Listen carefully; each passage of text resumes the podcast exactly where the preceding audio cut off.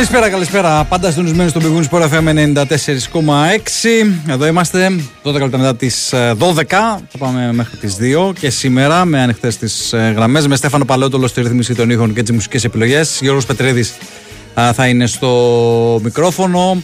Α, ακούσαμε πριν τα σποτάκια αυτά που φτιάχνει, τα σαρδαμάκια που φτιάχνει ο Στέφανο. Γελάει. Όποτε του λέω για σαρδάμα, με το που λέω τη μαγική λέξη σαρδάμα, αμέσως ετοιμάζεται. Είναι. Ε, του δίνεις ψωμί, του δίνεις ψωμί του Στέφανου.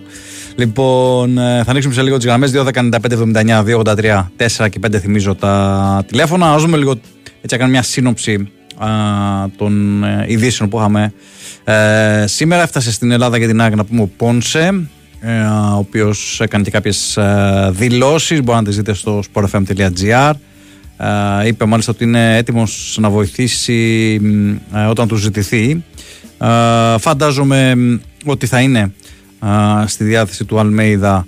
Σίγουρα στο δεύτερο μάτς με την ε, Δυνάμο Ζάγκραπ και θα δούμε πώς είναι και στο πρώτο το οποίο είναι την Τρίτη το βράδυ. Θα προπονηθεί τη Δευτέρα για πρώτη φορά έτσι. Θα δει ε, ο Αλμέιδας σε τι κατάσταση είναι ο συμπατριώτης του και ακολουθώς αποφασίσει αν θα τον πάρει και στην αποστολή για το πρώτο παιχνίδι με τους Κροάτες. Είχαμε επίσης την αύξηση του Οσντόεφ στον ΠΑΟ, ο Ρώσος ο οποίος θα είναι το νέο μεταγραφικό απόκτημα του δικεφάλου του Βορρά ένα, μια μεταγραφή που έτσι πέρασε από αρκετά στάδια, πέρασε από 40 κύματα. Ήταν, είναι για αρκετό καιρό στο ρεπορτάζ του Πάκου συγκεκριμένος.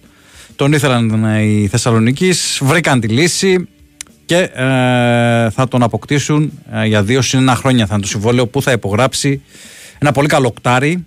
Ο, ο ΣΔΟΕΦ ε, έχει κάνει και πολλές διεθνείς συμμετοχές με τη Ρωσία, ε, η καριέρα του νομίζω ότι εκτοξεύθηκε περισσότερο απ' όλα στη Zenit. Yeah, εκεί νομίζω ότι τον μάθαμε αρκετά, η αλήθεια είναι. πάρα πολύ καλός παίκτης όπως είπαμε και πριν. Ε, στον Ολυμπιακό είχαμε την ανακοίνωση του LKB. Έτσι ο LKB ο οποίος ενισχύει την γράμμη κρούση των πυρεωτών. είπε και ότι είναι χαρούμενος που θα βρίσκεται στην ομάδα μαζί με τον LRB το με τον οποίο είχε και μια φαντάζομαι μια επικοινωνία για να μάθει τα, τα νέα του Ολυμπιακού για να μάθει σε τι περιβάλλον θα έρθει. Ε, και από εκεί πέρα υπάρχει ένα δημοσίευμα στη Σλοβενία που αναφέρει ότι είναι κοντά και στον Μπρέινιτς Ολυμπιακός. Είναι στα πρόθυρα της ολοκλήρωσης αυτή η μεταγραφή. Ο 22χρονος Ιβάν Μπρίνιτς εξτρέμ της Μάριμπορ. Φαίνεται πως έχει κερδίσει την κούρσα για τη θέση του εξτρέμ. Και να δούμε τώρα ποιες είναι οι επόμενες κινήσεις. Ο Ακυμπού Καμαρά πάει δανεικό και φέτος στον ε, Ατρόμητο. Ε, από εκεί και πέρα τώρα για τον ε, Παναθηναϊκό δεν υπάρχει κάτι νότερο όσον αφορά τα μεταγραφικά ζητήματα. Έχουν επικεντρωθεί άνθρωποι της ομάδας στο μάτι με τη Μαρσέη. Ψάχνουν, κινούνται για έναν ε, παίκτη για τη θέση του αμυντικού χαφ. Έχει βρεθεί ο εκλεκτός. Όταν έχει δεν μάθει το όνομά του, νομίζω ότι τις επόμενες ημέρες θα ξεκαθαρίσει και αυτό το θέμα. Και φυσικά ψάχνουν ο και έναν παίκτη για το δεξί άκρο της άμυνας. Προβλήματα στη σημερινή προπόνηση δεν υπήρχαν για τους πράσινους. Στη χθεσινή μάλλον προπόνηση ε, έμεινε εκτός και πάλι ο Σέγκεφελντ. Ε, στον Άρη, και ο Άρης κλείνει μια καλή μεταγραφή.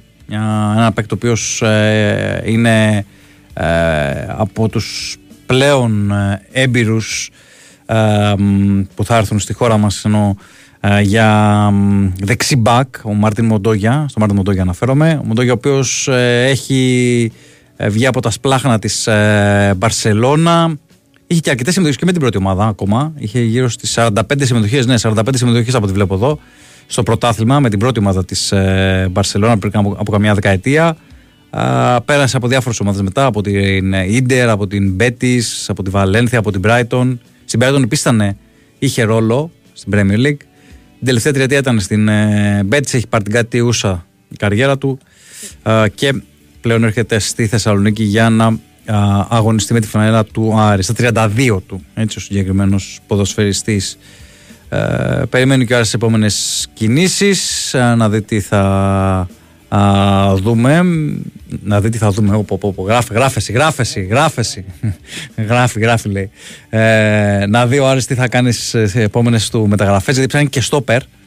Οπωσδήποτε. Η ομάδα της ε, Θεσσαλονίκης. Άκουσα και πριν τον Αλέξη να λέει ότι ε, πάλι θα πάει με τον Οντουμπάτζο στο κέντρο της άμυνας. Θα μάτσει με την ε, Δυνάμο Κιέβου. Αφού ο Μπράμπετς δεν είναι έτοιμος. Ε, στα μπασκετικά, πολύ σπουδαία κίνηση από την ΑΕΚ, από, ανακοίνωσε τον Μπεν Μάκλεμορ, έναν ε, NBA, 9 χρόνια στο NBA ο συγκεκριμένος, ήταν στην Κίνα, τεράστια μεταγραφή, δεν το συζητάμε για την ε, ΑΕΚ, στα 30 του πλέον, έτσι, στα 30 του, και νομίζω ότι ο συγκεκριμένος απορώ πως δεν ασχολήθηκαν ομάδες Ευρωλίγκας από τη στιγμή που έγινε διαθέσιμος, από τη στιγμή που ήταν διαθέσιμος τέλος πάντων. Ε, είναι μια εξαιρετική περίπτωση παίκτη. Μάλιστα σε καλές του χρονιές στην ε, στο NBA είχε 12,2 πόντους για παράδειγμα στο Σακραμέντο που ήταν βασικός στο 14-15, 10,1 πόντους στο Houston το 19-20. Ε, στο Portland είχε επίσης 10,2 πόντους το 21-22. είχε δηλαδή, έχει όσον αφορά τουλάχιστον το σκορ πολλά ποιοτικά στοιχεία. Θα τον δούμε, θα δούμε τι μπορεί να κάνει. στον Παναθηναϊκό δεν υπάρχει, δεν έχει προκύψει κάτι. Πάντα βρίσκεται εν αναμονή της απόφασης του Μιχαλιούκ, το Τριφύλλι.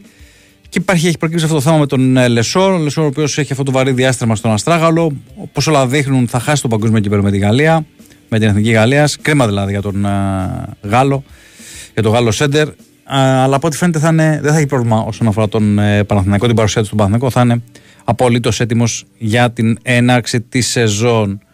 Α, στον Ολυμπιακό, στον μπασκετικό Ολυμπιακό δεν υπήρχε κάτι ιδιαίτερο α, τη χθεσινή ημέρα. Ε, στα μεταγραφικά δεν υπήρχε κάποια πρόοδος. Θα δούμε νομίζω ότι τις επόμενες ημέρες και εκεί θα ξεκαθαρίσει α, το θέμα για τον γκαρντ που θα αποκτήσει ο Ολυμπιακός. Μου μια καλησπέρα στο φίλο τον Ηλιά από το δροσερό Γκέτεμποργκ. Ε, δεν ξέρω σε τι κατάσταση είναι ένας που την αλήθεια. Ο Μάκλεμορ έπαιζε στην Κίνα, φίλε Ηλία, πέρσι. Ε, τώρα φαντάζομαι ότι για να κάνει την κίνηση αυτή η ΑΕΚ ε, θα έχει ενημερωθεί ότι είναι σε πολύ καλή κατάσταση και θα, γι' αυτό τον απέκτησε. Λοιπόν, πάμε σιγά σιγά κύριε Στέφανα, να ανοίξουμε 2, 10, 95, 79, 2, 83, 4 και 5, να ανοίξουμε τις γραμμές. Όπως λέμε κάθε βράδυ, χωρίς ε, δεν χρειάζονται έτσι κόντρες, δεν χρειάζονται χαρακτηρισμοί. Πάμε χαλαρά αυτό το βράδυ της Κυριακής. Πάμε στον πρώτο φίλο. Καλησπέρα. Καλησπέρα. Έλα φίλε, καλησπέρα. Κύριος Πετρίδης. Ο ίδιος, ο ίδιος. Λοιπόν, γεια σας παιδιά. Εγώ παίρνω συνήθως την εκπομπή τη μεσημερινή μπαμ και κατω Ε, το όνομά σας; Αχιλέας. Αχιλέας, ναι. Λοιπόν, θα ήθελα να κάνω μια αναφορά στο Θεό. Mm-hmm. Και όπου ο Θεός μπασκετικός είναι μόνο ο Γκάλιας. Μάλιστα. Είμαι 56 χρονών. Είχα την τιμή και την τύχη το 84 να είμαι Σαλονίκη πάνω αγόρι μου και να σπουδάζω και ήμουν και τυχερός πάλι τα τρία πρώτα χρόνια που μας άφηνε ο Ιωαννίδης και πηγαίναμε και βλέπαμε τις προπονήσεις. Ναι. Και τα ζούσατε από κοντά, ε; όχι, όχι, άλλο θέλω να πω αγόρι μου, όχι. Αυτό είναι το μεγαλείο. Το να δεις τον Γκάλι και του Χατζηπαναγή να παίζει μπάλα. Αυτό λέω, το, το, το ζεις από κοντά. Εκεί, εκεί, εκεί κλείνεις, εκεί κλείνεις mm. σαν θεατής του αθλητισμού. Δεν πας να δεις τίποτα άλλο. Τι ήθελα να πω όμως έδειξε η ΟΚ προχθές το αφιέρωμα που έκανε για το του Γκάλι διάφορα στιγμιότυπα. Ναι. Λάθος ήταν για μένα αυτό. Γιατί; Αν ήθελε να δείξει η ΟΚ, λάθος μέσα εισαγωγικά έτσι. Ναι, ναι, εισαγωγικά το καταλάβω. Ε, έπρεπε να δείξει, να μπορούσε να μαγνητοσκοπήσει τον τρόπο που έκανε την προπόνηση. Ή και θα καταλάβαιναν σήμερα οι πιτσιρικάδες γιατί και εγώ έχω παιδιά νεαρά που ασχολούνται mm-hmm. και αυτά με τον μπάσκετ για να καταλάβουν τι πρέπει να κάνει ένας αθλητής, για πώς πρέπει να το κάνει ε. για να φτάσει σε αυτό το επίπεδο. Ο άνθρωπος έμπαινε παιδιά μέσα στην προπόνηση, δεν υπήρχε ούτε χαμόγελο, ούτε κουβέντα, ούτε τίποτα. Και τόσο το κεφάλι μπροστά έσκυβε κάτω και δούλευε. Θα σας πω ένα χαρακτηριστικό μόνο τότε, το 84-85, ναι. οι υπόλοιποι αθλητές φεύγαν όλοι μετά το τέλος της προπόνησης και ο Θεός ανεβοκατέβαινε τα σκαλοπατάκια στο Αλεξάνδρο ρε παιδιά, με έχει μείνει εκείνο το πράγμα. Αυτός και ο Γιαννάκης, και ο Γιαννάκης βέβαια στο ίδιο πλαίσιο, έτσι. Ε. Ήταν το μεγαλείο κακός για μένα, αυτό το πράγμα έπρεπε να έχουν στην DVD και να το δείχνουν στα παιδάκια στις ακαδημίες για να μαθαίνουν πώς πρέπει να προπονούνται, πώς πρέπει να κάνουν την προπόνηση. Έτσι. Και ένα άλλο που ακούστηκε στο αφιέρωμα που έγινε στον Γκάλι για τον καλόσιμο αυτό, αυτό ναι. δεν το είπε ούτε Λινάρδος ούτε κανένας. Αυτό το είπε πρώτα ο Μάτσιγκ. Και όπου Μάτσιγκ ξέρεις ποιος ήταν. Ο Νίκος Σταυρόπουλος. Μπράβο. Ο Σταυρόπουλος το είπε πρώτος.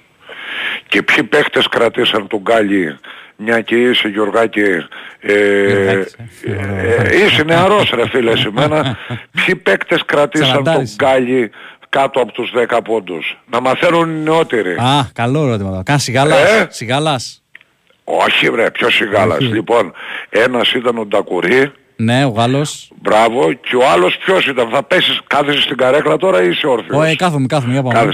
Ο άλλος ήταν ο Καλπάκης του ΠΑΟΚ στο τελικό που έγινε στη Λάρισα και τον κράτησε στους 8 πόντους. Ναι, ναι, ναι.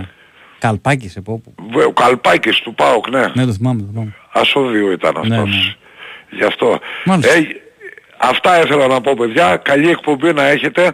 Αν και Ολυμπιακάκιας σε αποδέχομαι σαν ρεπόρτερ και τιμή σου αγόρι μου καλό. Να είστε καλά κύριε Αχιλία, να είστε καλά. Γεια σας, γεια σας αγόρι μου, γεια σου.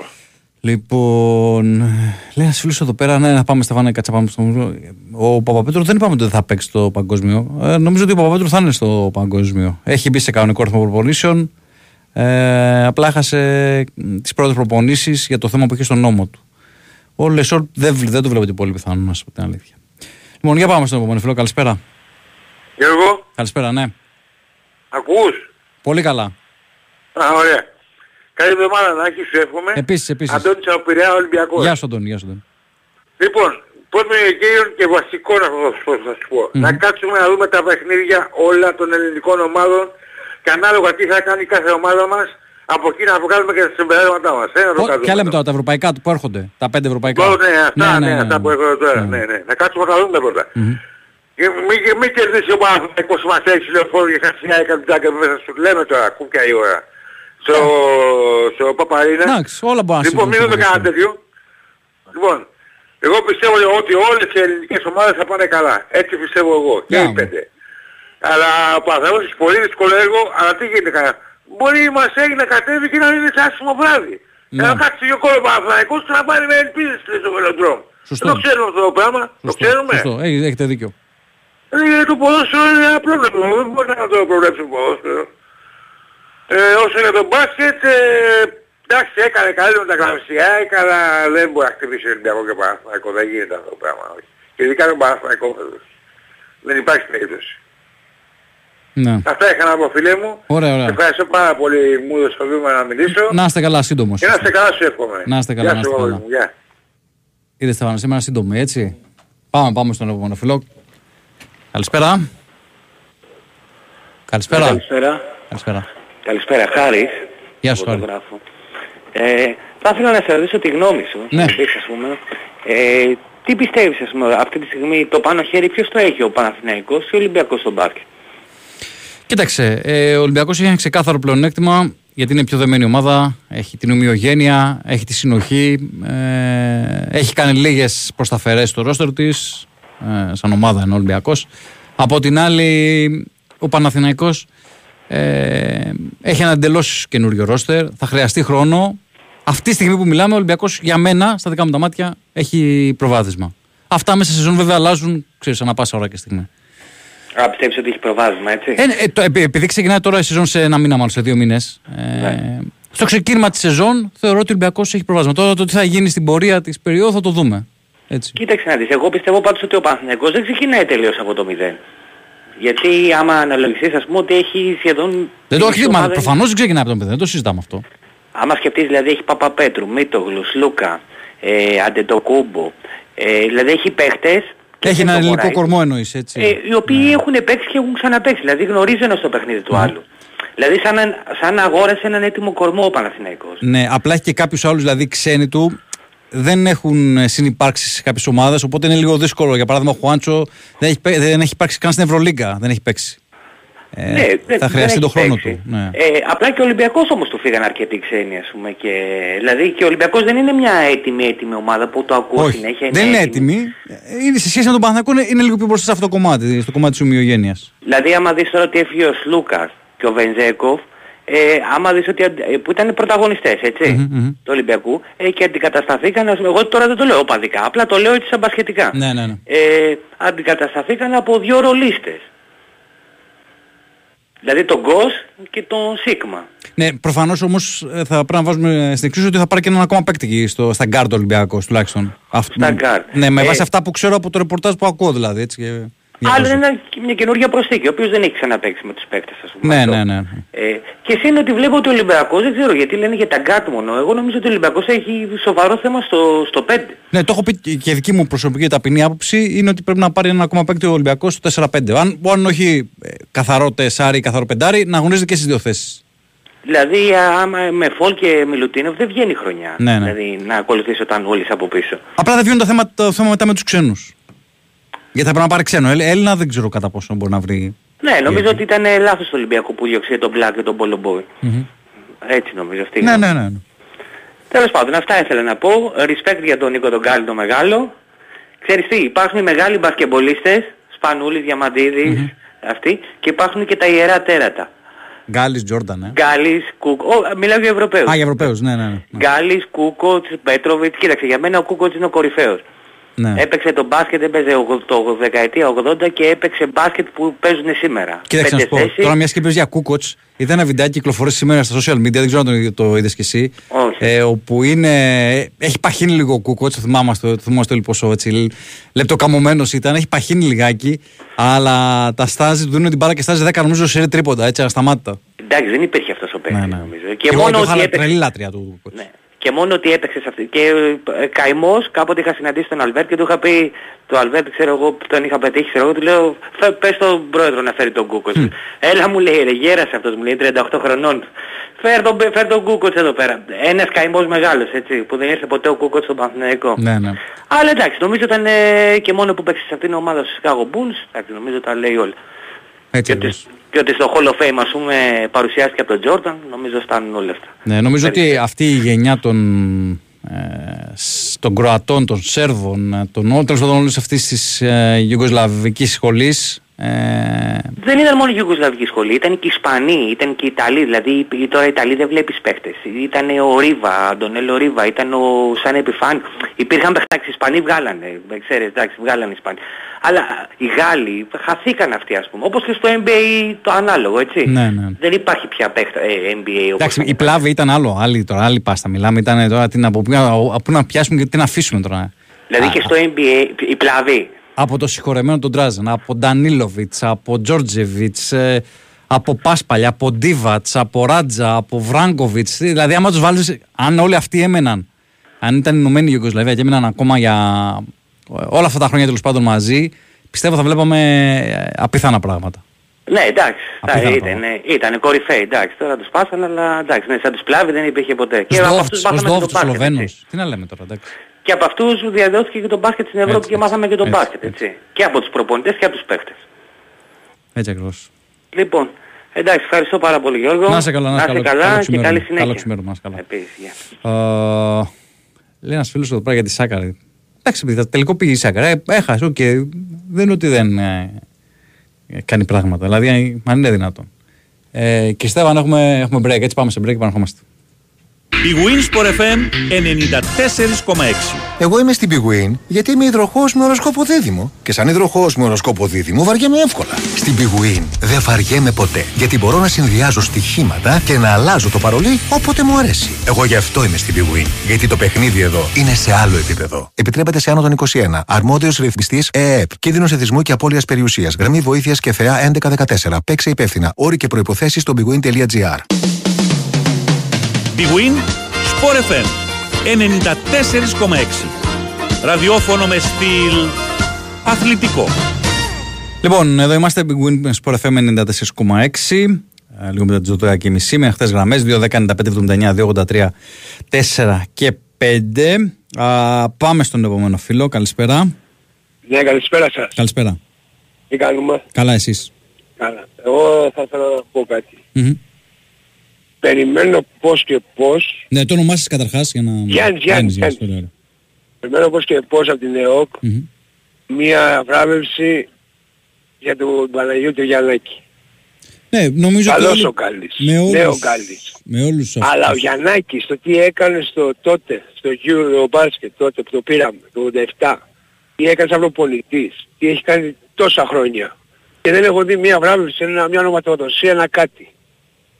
Ναι, ε- ίσως είναι μια, είναι μια δικαία αυτή πραγματικά. Είναι μια δικαία. Δηλαδή, δηλαδή, να σου πω κάτι όμως, ο Γιαννάκης, για μένα, άμα δεν τον είχαμε προπονητή, δεν θα ξαναπαίναμε το, το, Ευρωμπα, το Ευρωμπάσκετ που πήραμε.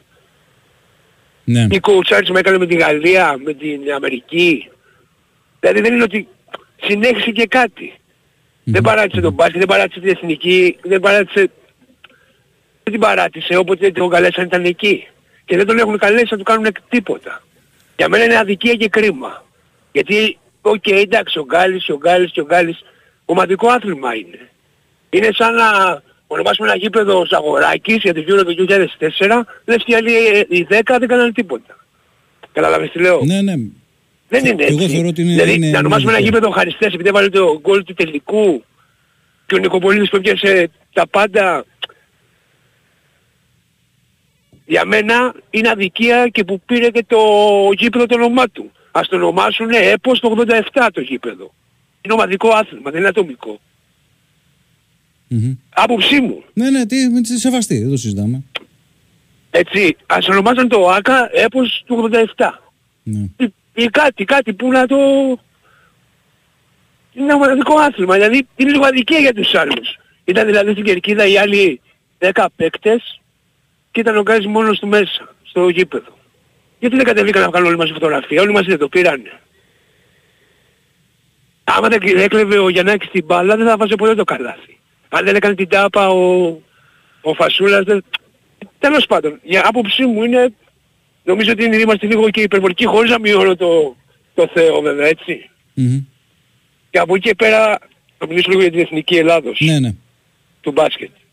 Τι βλέπετε; Εγώ, για μένα δεν πρέπει να μπει ο Παπαπέτρου και να πάνε αυτοί που παίξανε τώρα όπως είμαστε. Ούτε το Γιάννη το Αντοκούμπο θέλω να έρθει. Γιατί το λέω, να σας πω γιατί. Μμμ. Γιατί και Λούτζης και Μωραΐτης και παιδιά νέα ψάνε να παίξουν το μπάσκετ. Και βλέπαμε ότι είχαν και όρεξη και πάθος. Καλή εμπειρία, καλός ο Γιάννης, αλλά να σου πω κάτι, άμα έρθει ο Γιάννης, θα παίρνει την μπάλα ο Γιάννης, θα πέφτουν τέσσερις πάνω του, η μπάλα συνέχεια στο Γιάννη. Ενώ τώρα είδαμε και ένα σύστημα, είδαμε να παίρνεις ευκαιρίες και ο Λούτζης, να- και το, το τρίποντο και το έτσι και το αλλιώς, ο Μίτογλου είχε όρεξη να παίξει το παιδί. Δηλαδή, δείχνει, εμένα μου θυμίζει η εθνική αυτή με αυτά τα παιδιά που είναι τώρα, έτσι. Ότι έχουν όρεξη, πάθος. Ναι, εντάξει, τώρα όμως βέβαια είναι και λίγο υπερβολή αυτό που λέτε γιατί ο Γιάννης είναι από τους Ναι, να σας πω κάτι πέντε όμως. καλύτερους λόγω στον κόσμο. Ναι, αλλά θυμάστε ο Γιά, τον Γιάννη που τον χρέωσαν να είναι πόσα επιθετικά φάουλ. Ναι, ναι, δεν Και τον διαφωνώ. έβγαζαν Δεν, εκτός παιχνιδιού. δεν λέω ότι προφανώς και θα πρέπει και η Εθνική να βρει έναν τρόπο αξιοποίησης του Γιάννη και όσο μπορεί... Ε, Ναι, και ποιο ήταν το σύστημα τότε. Η μπάλα συνέχεια στο Γιάννη. ναι, κόλλουσε πάρα πολύ, κόλλουσαν πάρα πολύ επιθέσεις της Εθνικής τότε. Α, μπράβο. Καταλάβατε. Ναι. Όχι, Είναι αναμενόμενο όμως, γιατί όταν έχεις ένα τέτοιο παίκτη μέσα, είναι αναμενόμενο να παίρνεις τις επιθέσεις. Ή αν είχες τον Σλούκα, εννοείται δεν θα παίρνει ο Σλούκας μετά 30 τρίπολα στον αγώνα και 5 ο Λούτζης. Μμμ, μμμ. Που, λέμε, που λέει ο λόγος. Ναι, ναι. Ενώ τώρα δεν υπάρχει αυτό το βάρος να πάρει το τρι- δε- 30 ο Λούτζης τρίποντα επειδή είναι ο λουτζης Μμμ. Θα πάρει 5 ο Λούτζης, 5 ο Μωραΐτης, 5 ο Παπαδάκης, 5 ο Τολιόπουλος. Καταλάβες τι λέω; Ναι, ναι, ναι, κατάλαβα. Δηλαδή θα μοιραστεί, μοιρα- μοιράζεται η πίτα. Μμμ. Εμένα μου αρέσει η εθνική όπως είναι τώρα. Και ο Ναι, Παπαπέτρου, να, να βγει ποιος για να μπει ο Παπαπέτρου; Να βγει ποιος... Καλό ερώτημα. Ποιος; Καλό ερώτημα, ένα καλό ερώτημα. Ε, μ, θα το δούμε. Κοίταξε, κάτσε να δούμε Τώρα καταρχάς. ποιον έχεις στη θέση 3. Έχει Ποιους τον έχει; Παπα-Νικολάου, εντάξει, που δεν βγαίνει, το συζητάμε. Ναι. αυτό είναι. Ο Παπα-Νικολάου που ούτως ή άλλως είναι και αρχηγός της ομάδας. Οκ. Δεν βγαίνει ο Παπα-Νικολάου, είναι ξεκάθαρο Όχι. αυτό.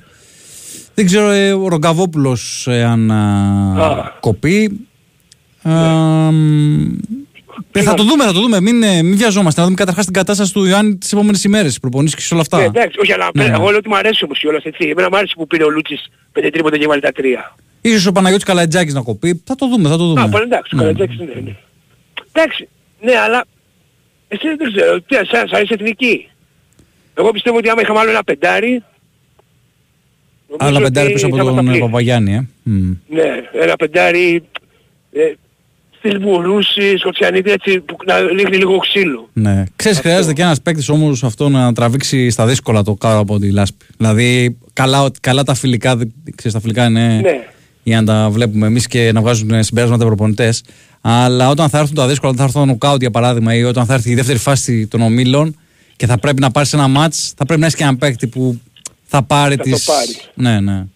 Εμένα μου αρέσει και ο, Γρα... εντάξει, ο Γραβάνης ωραίος είναι. Δηλαδή αν βγάλεις τον Γραβάνη να βάλεις τον Παπαπέτρου, Μμμ. ο Γραβάνης βγάζει πάθος. Αυτό θέλω να σου πω. ότι Υπάρχουν παιδιά που δείχνουν ότι έχουν όρεξη να παίξουν. Ναι. Κατάλαβες τι εννοώ. ναι, ναι, ναι, καταλαβαίνω. Αυτό, δηλαδή, ε, αν θυμάσαι στις προηγούμενες εθνικές και στην Εθνική Ελλάδα και στο ποδόσφαιρο και στο μπάσκετ, έλειπε αυτό. Μμμ. Γιατί έλειπε, δηλαδή δεν τους ένοιαζε πολύ γιατί είχαν τα συμβόλαια. Τώρα αυτοί θέλουν να αποδείξουν κιόλας, δεν ξέρω, αυτό, αυτό λέω, Μμμ. καλή επιτυχία να έχουμε, Οκ. υγεία να έχουμε βασικά όλοι. Ε, αυτό το πιο σημαντικό. Και νομίζω ότι για μια άλλη παρένθεση ότι φέτος θα γίνεται πιο καλό πρωτάθλημα και στο μπάσκετ και στο ποδόσφαιρο. Για να δούμε, για να δούμε. Έχει καλές ομάδες. Εγώ είμαι Ατρόμητος και Περιστέρι. Ατρόμητος, ε, μάλιστα. Ωραία. Ναι, ναι, ωραία. ατρόμητος. Πα, γήπεδο πας. Εννοείται. Έτσι, έτσι. Συνέχεια. Φέτος, Πα- φέτος ήρθα μέχρι και στο ποδοσφαιρικό γήπεδο φαντάσου. Εντάξει, θα αρκετά συχνά στο περιστέρι για την ομάδα μπάσκετ, αλλά ήρθα και στο, στο ποδοσφαιρικό φέτος. Ε, εντάξει, καλά, εντάξει, να σου πω κάτι, είμαστε λίγοι αλλά καλοί. Έτσι, τι να έτσι. κάνουμε, αφού έτσι μας έχουν κάνει εγώ, να σου πω κάτι, Πετρίδη, ξέρεις τι θέλω. Να μπορώ να πάω στο ΆΚΑ, Μμμ. να έρθει ο Παναθηναϊκός στο κλειστό. Ναι, ναι. ναι. Οι Φίλαθλοι. Ε, αυτό είναι... Αυτό, αυτό θέλω. Το θέλουμε εγώ όλοι, θυμάμαι αλλά- όταν πήγαινα στη Νέα, στη Σμύρνη, στη Νέας Σμύρνη πήγαινα στα γήπεδα, γούσταρα, μ' άρεσε. Έτσι, έτσι. Δηλαδή, τι πιο ωραίο. Και ας πω κάτι, εμείς φταίμε, οι, οι οπαδοί. Αντί να βάλουμε στη μέση την, το κράτος και την αστυνομία και να πούμε όπα ρε φίλε, εδώ κάνουμε κομμάτι εμείς. Εμείς θέλουμε να είμαστε παντού και εμένοι και είδε. δεν θα κάνουμε φασαρίες και τίποτα, εμείς, εμείς δίνουμε τα δικαιώματα, δυστυχώς. Έτσι, έτσι. Μας πατάνε. Να είσαι καλά, καλό ξημέρωμα. Να είστε καλά, καλό ξημέρωμα. Καλό ξημέρωμα. Α, 2.15, 2.83, 4 και 5. Τι λέει, έχετε στείλει εδώ πέρα αρκετά μηνύματα α, για το. Α, για- λέτε για Μαρσουλιώνης Σαμπόνι, λέει ένας φίλος. Πραγματικά και με το Μαρσουλιώνης είχα. Και, και με τους δύο, και με το Μαρσουλιώνης και με το Σαμπόνι είχα καψούρα μπασκετική. Δηλαδή ήταν από τους παίκτες που λάτρευα. Α, ναι, τώρα να πιάσουμε τώρα σχολές του μπάσκετ ε, και η Σοβιετική Ένωση είχε τη δική της σχολή. Εντάξει, μετά η Λιθουανία. Η Λιθουανία ήταν και οι δύο συγκεκριμένοι. Ε, από παίκτη λέτε εδώ πέρα που ήταν Ευρωπαίοι στο NBA, δεν γίνεται να μην αναφέρουμε τον α, Νοβίτσκι και τον Μπάρκερ. Ναι, δεν το συζητάμε. Δεν το συζητάμε. Απλά αυτοί είναι μεταγενέστεροι. Εμείς αναφερθήκαμε και δεκαετία 80-90 κυρίως. Και φυσικά και βλέπω εδώ πέρα και για Πέτζα μου λέτε και για Σρέπ και τέτοια. Για πάμε στον επόμενο φίλο. Καλησπέρα. Καλησπέρα. Καλησπέρα. Ε, ο κύριος Διονύσης; Όχι, όχι, ο κύριος Πετρίδης, ο Γιώργος. Α, γεια σας. Ε, Βασίλης λέγομαι. Γεια σου, Βασίλη. Με τσιγκλίσατε σήμερα, Ωραία. γιατί μου- είμαι 55 χρονών και μου φέρατε μήνυμες ε, έντονες. Ναι, ναι, τώρα και εγώ αυτό βλέπω τα ονόματα μου στέλνουν εδώ πέρα και ξέρεις, έχει πάει το μυαλό μου.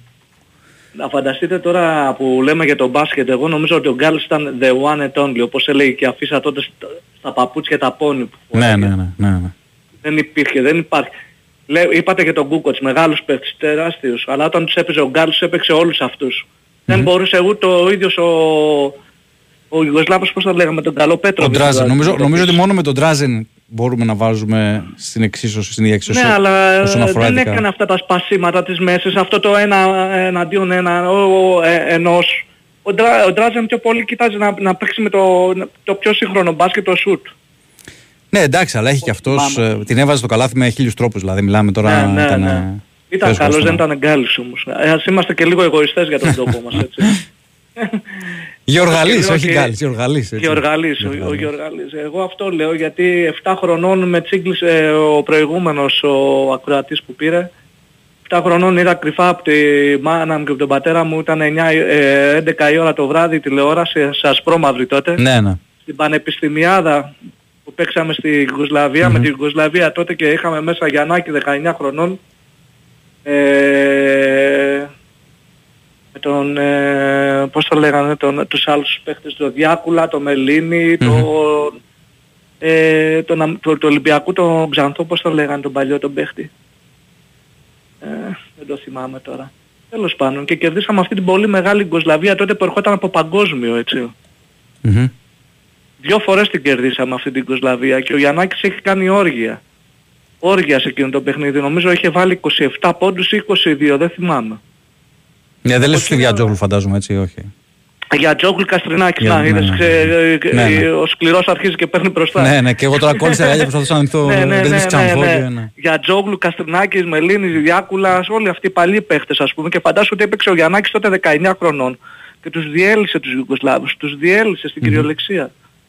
Και από εκείνο ας πούμε το παιχνίδι αρχίσαμε και η γενιά μου ας πούμε και κάναμε ιδάλματα το Τώρα Γιαννάκη μιας και το λες Γκάλι. αυτό, μιας και λες αυτό ε, σκέψου ότι στο Ευρωμπάσκετ του 81 είχαμε Γιαννάκη Γκάλι Κοροναίο.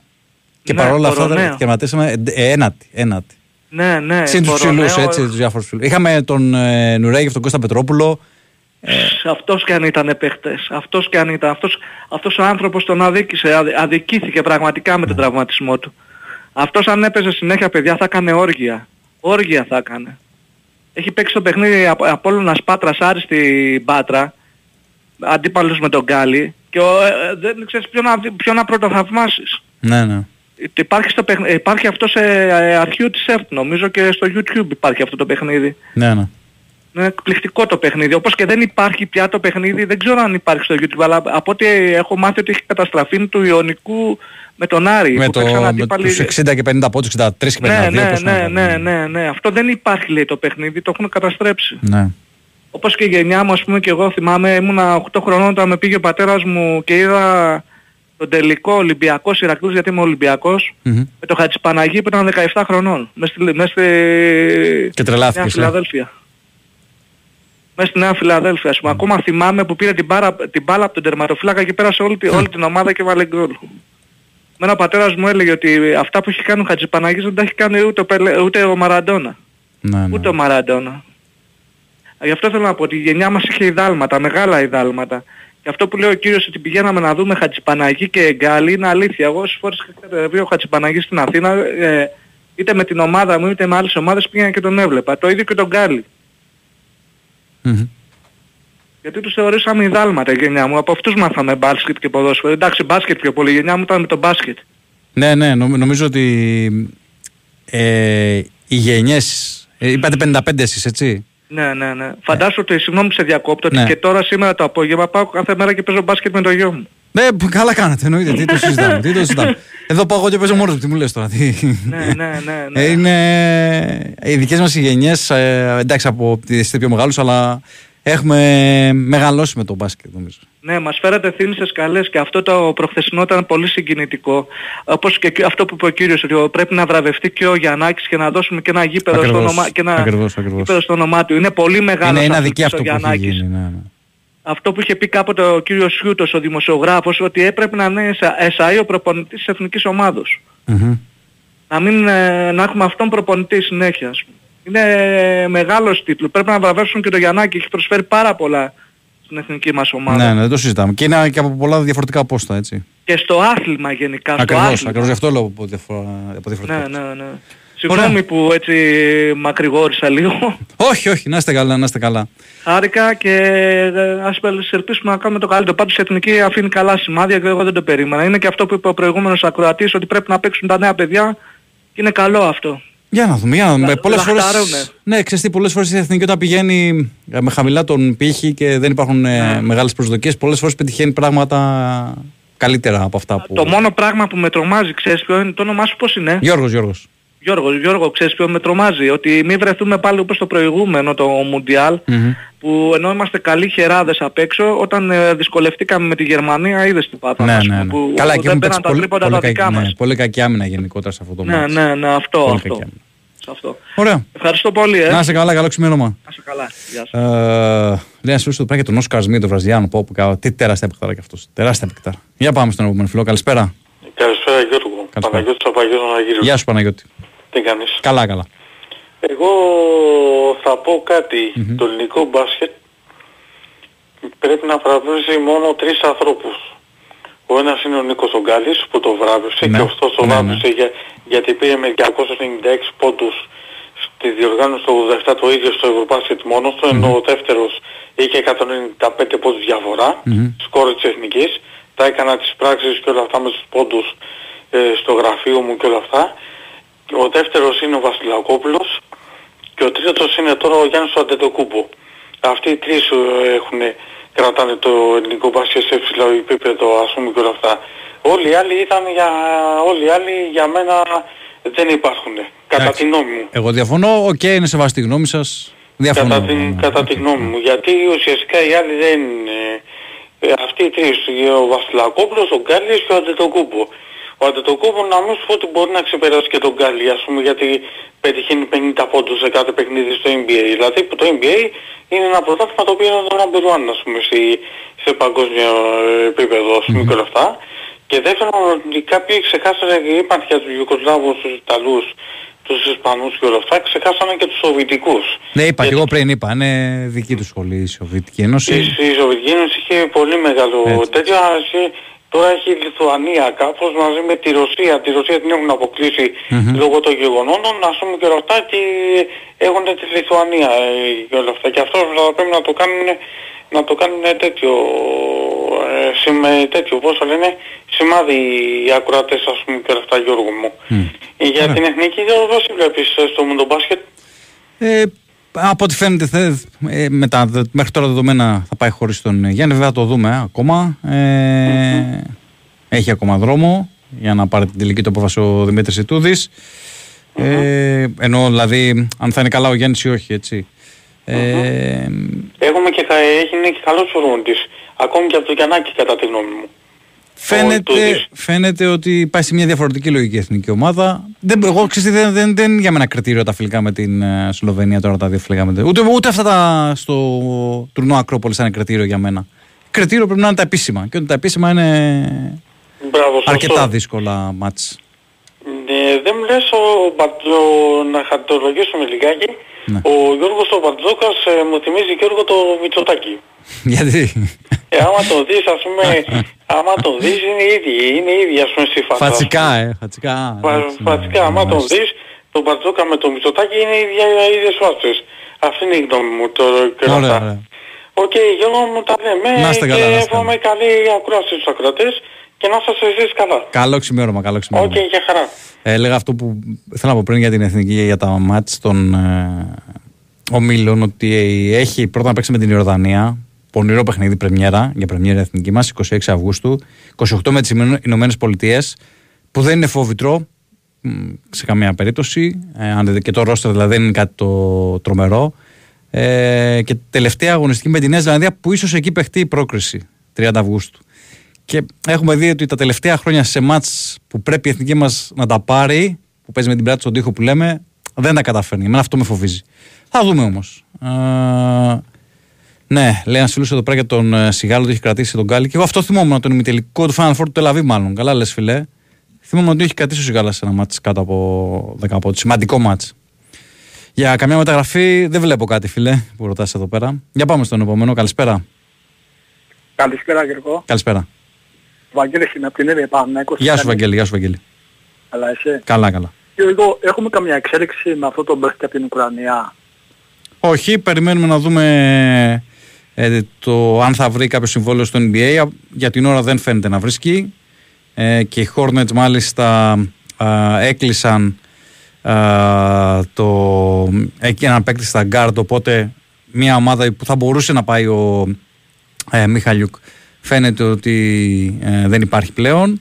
Ε, υπάρχει ενδιαφέρον από τους Celtics, του έχουν κάνει μια πρόταση οι Celtics. Δεν νομίζω ότι θα την ε, πάρει αυτή την πρόταση γιατί δεν θα έχει τόσο σημαντικό ρόλο στους Celtics. Όσο περνάει ο καιρός και δεν βρίσκει συμβόλαιο και ομάδα, ε, αυξάνονται και οι πιθανότητες να έρθει στην Ευρώπη και στην Ευρώπη νομίζω ότι είναι πρώτο φαβορή ο Παναθηναϊκός έτσι. Είναι ξεκάθαρο αυτό. Ε, το λέω ρε παιδί μου, ξέρεις, επειδή περνάνε οι μέρες και λέω ρε παιδί μου μήπως έχει κολλήσει που δεν Όχι, μπορεί να είναι και καλό αυτό για τον Παναθηναϊκό ότι περνάνε οι Ναι, μέρες. ναι, σίγουρα, εντάξει, Ναι. εντάξει, ναι, σίγουρα. Αυτό εννοώ.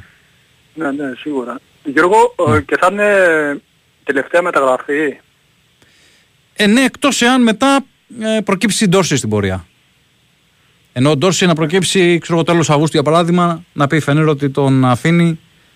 Κάτι που για την ώρα δεν φαίνεται και πολύ πιθανό. Δηλαδή η Φενέρ έχει ξεκαθαρίσει στον Ντόρση ότι τον θέλει για το ρόστερ της νέας περίοδου και ο Ιτούδη δηλαδή τον θέλει. Οπότε ο Παναγιώτης δεν μπορεί να κάνει κάτι εκεί, έτσι. Ναι, ναι, ναι, σίγουρα. Αλλά- Ο, ο ίδιος θέλει να έρθει, Γιώργο, ο ίδιος θέλει Ε, ναι, να ναι, έρθει. θέλει πώς να, το έρθει, βλέπεις; θέλει να έρθει. Και υπάρχει μάλιστα και μια πολύ καλή επαφή μεταξύ Ντόρση και Παναθηναϊκού. Ε, αλλά μ- μέχρι εκεί. Τίποτα παραπάνω. Ναι, ναι. Ναι, Εντάξει, να δούμε. Και εγώ, για να ρωτήσω κάτι άλλο. Μμμ. Τώρα αυτό το Ακρόπολης που γίνεται μέσα στην εβδομάδα πέφτει πάνω στους αγώνες που γίνεται, ξέρεις τώρα αυτά τα αποκριματικά που παίζει η ΑΕΚ Ολυμπιακός Ναι, ναι, Παναθηναϊκός. πέφτει σε κάποιου επαναγώνε. Θα σου πω αμέσως ποιοι είναι αυτοί. Ε, δώσουμε λίγο χρόνο να το βρω. Ναι, γιατί μάλλον πέφτει, παίζουμε την, παίζει η Εθνική την Τρίτη. Και πέφτει Ναι. πάνω στον αγώνα της ΑΕΚ. Ναι, ναι, ναι, ναι. Κάτσε να το τσεκάρω. Να σου πω ακριβώς και τις ώρες, γιατί θέλαμε και τις ώρες στα. Ε, στο τουρνουά Πρέπει να Ακρόπολης. παίζει 8 η ώρα η Εθνική. Ναι, ναι. Θα σου πω αμέσως. Η 6 ώρα παίζει 10 παρατέταρτο. Έτσι.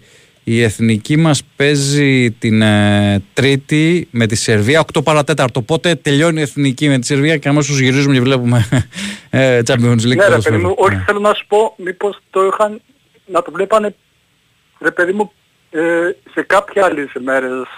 Επειδή τώρα πέφτουν... Ε, δεν ξέρεις, τώρα προλαβαίνουν. ο- ε, Πρέπει να γίνουν αυτά τα τουρνά τώρα γιατί μετά η εθνική Πρέπει πρέπει να να φύγει γίνουν, ναι. ναι, για να πάει για το παγκόσμιο κύπελο. Γιατί ξέρεις τώρα Γιώργο, ο πιο πολύ κόσμος τώρα θα δει το ποδόσφαιρο τώρα. Να, Ε, σου τώρα- είπα, μα πρόσεξε, σου είπα, τελειώνει. Ε, είναι 8 παρατέταρτο, εάν δεν πάει παράταση, τελειώνει το μάτς και αμέσως γυρίζεις και βλέπεις το ποδοσφαιρικό παιχνίδι. Α, εντάξει, ναι. Η εθνική πρέπει να φύγει για Φιλιππίνες μετά, δηλαδή εντάξει. Ναι, πρέπει, ναι, ναι, και αυτό, ναι, ναι. Και την ε, Εντάξει, Τετάρτη, την Τετάρτη ο Παναγιώτης παίζει 9, δεν έχει εθνική ομάδα Ναι, μάτς. Τετάρτη, ναι. αλλά Ναι, την Πέμπτη ναι, γίνεται ο ναι. κακός χαμός γιατί παίζουν ε, όλοι. Ναι, όχι, για, γιατί μου έκανε εντύπωση, ρε παιδί μου, ξέρεις, η Ναι. εθνική και πέφτει πάνω στους αγώνες του ποδοσφαίρου, γι' αυτό, γι' Μμμ. αυτό έκανα αυτή την ερώτηση, γι' αυτό. Ωραία. Έγινε Γιώργο, καλό βράδυ. Να είσαι καλά, καλό ξημέρωμα. Ε, λέει ένας φίλος Αρόγιο και JJ Μπαρέα. Πω, πω, είναι πολύ δυνατό για αυτό το δίδυμο. Ε, Όντως. Ε, μένα μου άρεσε πάρα πολύ και ένας παίκτης που τον είχαμε δει στη χώρα μας και σε πολλά, ε, έτσι, για πολλά χρόνια, το Χωσέ Πικουλίνο Ορτίθ. Τι παικτάρα ήταν αυτός. Ε, για πάμε στον επόμενο φιλό. Το έχουμε πιάσει όλους τους παλιούς και θυμόμαστε. Καλησπέρα. Καλησπέρα. Γιώργο, καλησπέρα. Καλησπέρα, καλησπέρα. Τι κάνεις, καλά είσαι; Εσύ, εσύ. Ε, θα συμφωνήσω και εγώ με έναν φίλο που πήρε προηγουμένως και είπε Για για, ποιο το από όλα; Γιαννάκη. Για το Για Γιαννάκη. την Γιαννάκη. ε. Μμ. Ναι, ναι. Και εγώ συμφωνώ, δηλαδή στο 100%. Δεν έχει γίνει κάτι για τον Παναγιώτο το Γιαννάκη. Παρόλο που ήταν η ψυχή της εθνικής ομάδας. Ναι. Ε, είπαμε, είναι λάθος, είναι λάθος, ξεκάθαρα αυτό. Ε, ο, να πω κάτι για το φίλο λέει Αρόγιο και, ε, και Αγιούζο Έχουν ήταν γίνει δύο. πάρα πολλά για τον Γκάλι. Γκάλης εδώ, Γκάλης εκεί, Γκάλης παραπέρα και για τον Γιαννάκη τίποτα. Εξάλλου δόθηκε μια ονομασία εκεί πάνω στη Θεσσαλονίκη, στο γήπεδο, στο παλέτι σπορ. Δεν δόθηκε ο- ονομασία του Γκάλι. Στο Αλεξάνδριο, ναι. Ναι. Τι άλλο να κάνουν; Και εδώ κάτω και τι άλλο να κάνουν για τον Γκάλι; Για τον Γιαννάκη τίποτα. Και είχε δίκιο που είπε ότι το μπάσκετ είναι ομαδικό άθλημα. Δεν είναι ο- ατομικό άθλημα. Ναι, μεν αυτός έφερε την ανάπτυξη στο μπάσκετ, ξέρω εγώ για αυτά, αλλά υπήρχε μπάσκετ και πριν από τον Γκάλι. Μην ξεχνάμε τον Απόστολο Κόντο, μην ξεχνάμε τον Κούμα, μην ξεχνάμε ποιον να σου πω, τον Κοροναίο. Ναι. Είναι πάρα πολύ ρεσί πάνω. Είναι τώρα, Υπήρχε άστο, μην το, μπάσκετ. ε, τώρα ναι, μην το Όχι που δεν υπήρχε, υπήρχε μπάσκετ. Όχι, δεν, δεν, νομίζω ότι είπε υπήρχε κάποιος ότι αυτό δεν το- υπήρχε. Δεν νομίζω ότι Δεν είπε κάποιος ότι υπήρχε υπήρχε. σε αυτό το Κολοκυθάς, γκούμας, τι λέμε Μπράβο. τώρα. Ε. Δεν, δεν υπήρχε σε Κόντος. αυτό το επίπεδο που, που, που, που ήρθε μετά Το το, 87. μπάσκετ το Ναι, ελληνικό. ναι, ναι. βέβαια, βέβαια. Αλλά υπήρχε μπάσκετ όμως. Έτσι. Κακά τα ψέματα υπήρχε μπάσκετ. Εν πάση περιπτώσει, εγώ θεωρώ για τον Παναγιώτα το Γιαννάκη ειδικά ότι είναι λάθος. Μμμ. Που δεν είναι. Ας ούτε- ελπίσουμε να γίνει κάτι τα Ναι. επόμενα, τους επόμενους μήνες, τα επόμενα χρόνια. Ε, Γιατί έχει δώσει και την ψυχή του ο, ο Δράκος. Ε, γι' αυτό σου λέω. Και εξάλλου ο Ουγκάλης δεν πήρε τίποτα σε ε, ευρωπαϊκό τίτλο σε, Ως προπονητής σε, εννοείς. επί- ε, σε επίπεδο συλλόγων. Α, Δεν και πήρε σε κάτι. συλλόγους, Πήγε, ναι, το- ναι, το- ναι. Πήρε, πήγε τόσες φορές Final Four. Μμμ, μμμ. Δεν πήρε κάτι. Δεν ξέρω εγώ. Τόσ, πόσες, πόσες φορές πήγε με τον Άρη, τρεις ή τέσσερις φορές; Τρεις με τον Άρη, τρεις με τον Άρη. Τρεις. Δεν πήρε τίποτα. Και τότε που ο Άρης ήταν στα φόρτε του. Μμμ. Με τον Και Παναθηναϊκό το άλλη μια. μπάσκετ τότε ήταν, ναι, το μπάσκετ ρε παιδί μου, τότε ήταν πολύ διαφορετικό. Δηλαδή θυμάμαι, ε, χα- ε, χα- κέρδισε με την Tracer εδώ Μιλάνο 32 και χάσαμε 34 εκεί, δεν θυμάμαι. Κάτι τέτοιο εκεί που είχαμε αποκλειστεί. Ναι. Που είχε... Όχι, δεν είχαμε αποκλειστεί, αλλά χάσαμε όμως. Ή όχι, είχε αποκλειστεί ο Άρης από την Τρέστη, Μμ. είναι το μάτς που λες. Ναι, ναι, σε αυτό το μάτι είχε αποκλειστεί, ναι. Ε, δεν, δεν θα αμφισβητεί κανένας, ε, τεράστιους παίκτες. έτσι. Δεν το συζητάμε, Αλλά- τι να λέμε τώρα. εντάξει. Είπαμε, Αλλά πρέπει, πρέπει εντάξει, να διορθωθεί το υπάρχουν- λάθος με το Γιαννάκη, δεν το συζητάμε, είναι ξεκάθαρο αυτό. Δεν πρέπει ας πούμε η Ομοσπονδία να λειτουργεί ε, μονόπλευρα.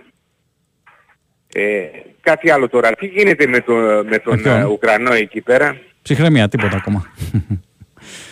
Ε, είναι σε μια κατάσταση στην οποία ο Παναθηναϊκός ε, τήρει στάση αναμονής, να το πω έτσι. Έχει, έχει εστιάσει μόνο σε αυτόν τον παίκτη την προσοχή ο Ε, Παναθηναϊκός; ναι, ναι, γιατί ξέρεις τι, έχει την ασφάλεια του Γκριγκόνης. Δηλαδή, εάν δεν κάτσει να το πω έτσι, αν δεν προχωρήσει του Μιχαλιούκ, ο Ε, ρε, Παναθηναϊκός παιδί μου, ρε, έχει το Γιώργο, συμβόλαιο με τον έχει- Γκριγκόνη. Έχει, έχει, αλλά ε, εάν, γιατί ακούω αυτός ο παίκτης έχει και το αμυντικό κομμάτι. Δηλαδή, ο Ναι, ναι, ναι, ναι, ναι. Εάν κρατήσει τον Γκριγκόνης, χάνει πολύ στην αμυντική περιφέρεια ο Παναθηναϊκός. Είναι ένα ζήτημα αυτό που θα πρέπει να το λύσει ο Αταμάν. Περια, περιφερειακή αμυντική λειτουργία. Ναι, ναι, ναι. Χάνει πολύ. Χάνει πολύ γιατί ο Γκριγκόνης καλός χρυσός, αλλά δεν είναι και φανατικός αμυντικός. Μην Δεν είναι και ο έτσι. καλός αμυντικός του εκτός, κόσμου, ναι, ναι. εκτός αν, αν στα χέρια του Αταμάν Γι' αυτό- εξελιχθεί για σαν ε, τέτοιο να Γι' πω, αυτό, αν λέω, αλλάξουν γι' αυτό ορισμένοι. λέω ότι ο Αταμάν έχει δουλίτσα μπροστά του και θα πρέπει να βρει λύση σε αυτό το κομμάτι. Ναι, γιατί ε, εγώ πιστεύω όλα ξεκινούν από την ε, αμυντική ε, λειτουργία της ομάδος μετά στον, ε, στο σκοράρισμα. Όταν βρίσκεις χημεία στην αμυντική λειτουργία και φεύγεις δηλαδή, φεύγεις, έχεις ε, καλά block out όπως τα λέτε εσείς και φεύγεις στο transition, έχεις, Ξέρεις τι γίνεται πάνω πλέον, το μπάσκετ έχει γίνει τόσο, πώς να το πω τώρα, τόσο γρήγορο, με, έχει τόσο καταιγιστικό ρυθμό. Ναι, ρε, έχει Πρέπει αλλάξει να έχεις απολύτως. ισορροπία και στις δύο άκρες του παρκέ. Δηλαδή δεν μπορείς να είσαι μόνο καλός στο ένα κομμάτι. Πρέπει και στις δύο πλευρές Ναι. να είσαι καλός για να φτάσει σε τίτλο, έτσι. Γιατί άκουγα πριν το φίλο που, μίλη, που μίλησε και για το Γιαννάκη, αλλά μίλησε για, και για το Γιάννη Αντωτεκούπο. Ε, φίλε μου, ε, ε, δεν είναι σωστό να μιλάς ότι ξέρεις χω- χωρίς το Γιάννη η ομάδα λειτουργεί καλύτερα και αυτά. Η δουλειά του προπονητή είναι να μπουλιάσει καλά και, τους, τα- και τις, α- τους αστέρες της ομάδας. Δηλαδή σε αυτό το... Δηλαδή, τι περιμένεις από το Γιάννη, από έναν Γιάννη να... Δεν γίνεται, δεν γίνεται. Δεν μπορεί. Όχι, μα δεν είναι και ο Γιάννης αυτός ο μπάσκετ, δεν είναι Λεμπρόν. Ναι, ναι. Ο Λεμπρόν δεν, δεν έχει όλο το πακέτο. Μα και ο Λεμπρόν είδες για να πάρει πρωτάθλημα έπρεπε να πάει στο. Ναι ρε φίλε, Μαϊάμι. αλλά ο Λεμπρόν λέμε, είναι all around παίκτης. Μπορεί Ναι. να παίξει, μπορεί να μοιράσει, μπορεί να κάνει, μπορεί να... Ο Γιάννης δεν το έχει αυτό. Μμμ.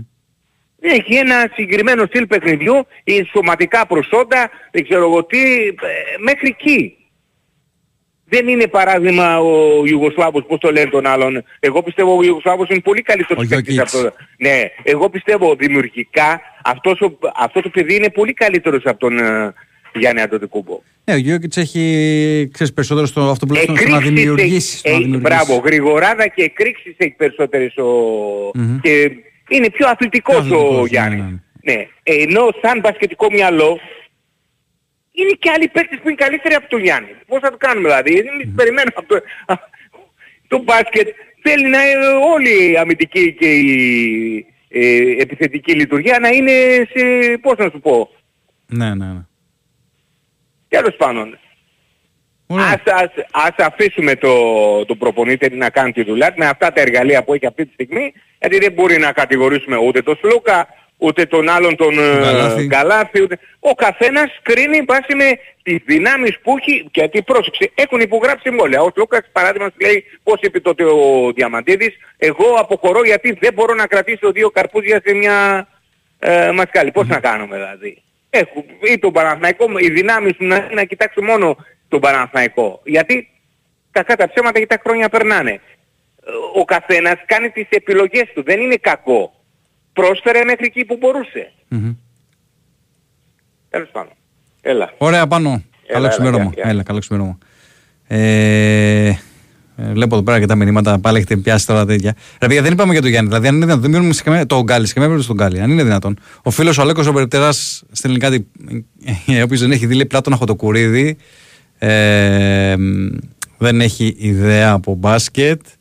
Ε, για το μάτς του Άρη, αυτό που λέγαμε πριν με την Racer, όντως έτσι ήταν, φίλε. Ε, ε, είχε νικήσει ο Άρης 98-67 και είχε χάσει 83-49.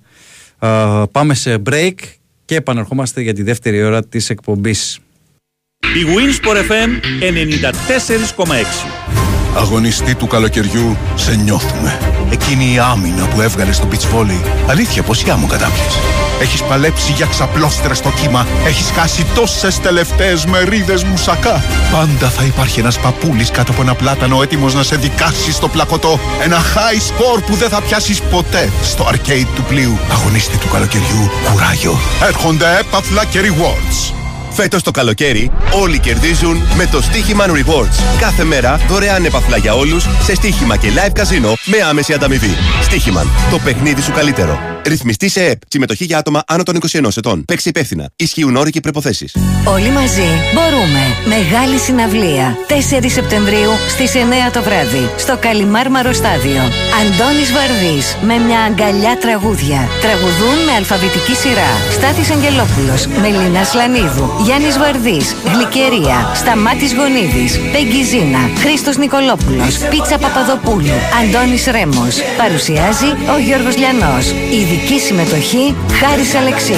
Συμμετέχει τιμητικά ο Γιώργος Νταλάρας. Προπόληση viva.gr. Πληροφορίες στο όλοι μαζί μπορούμε.gr.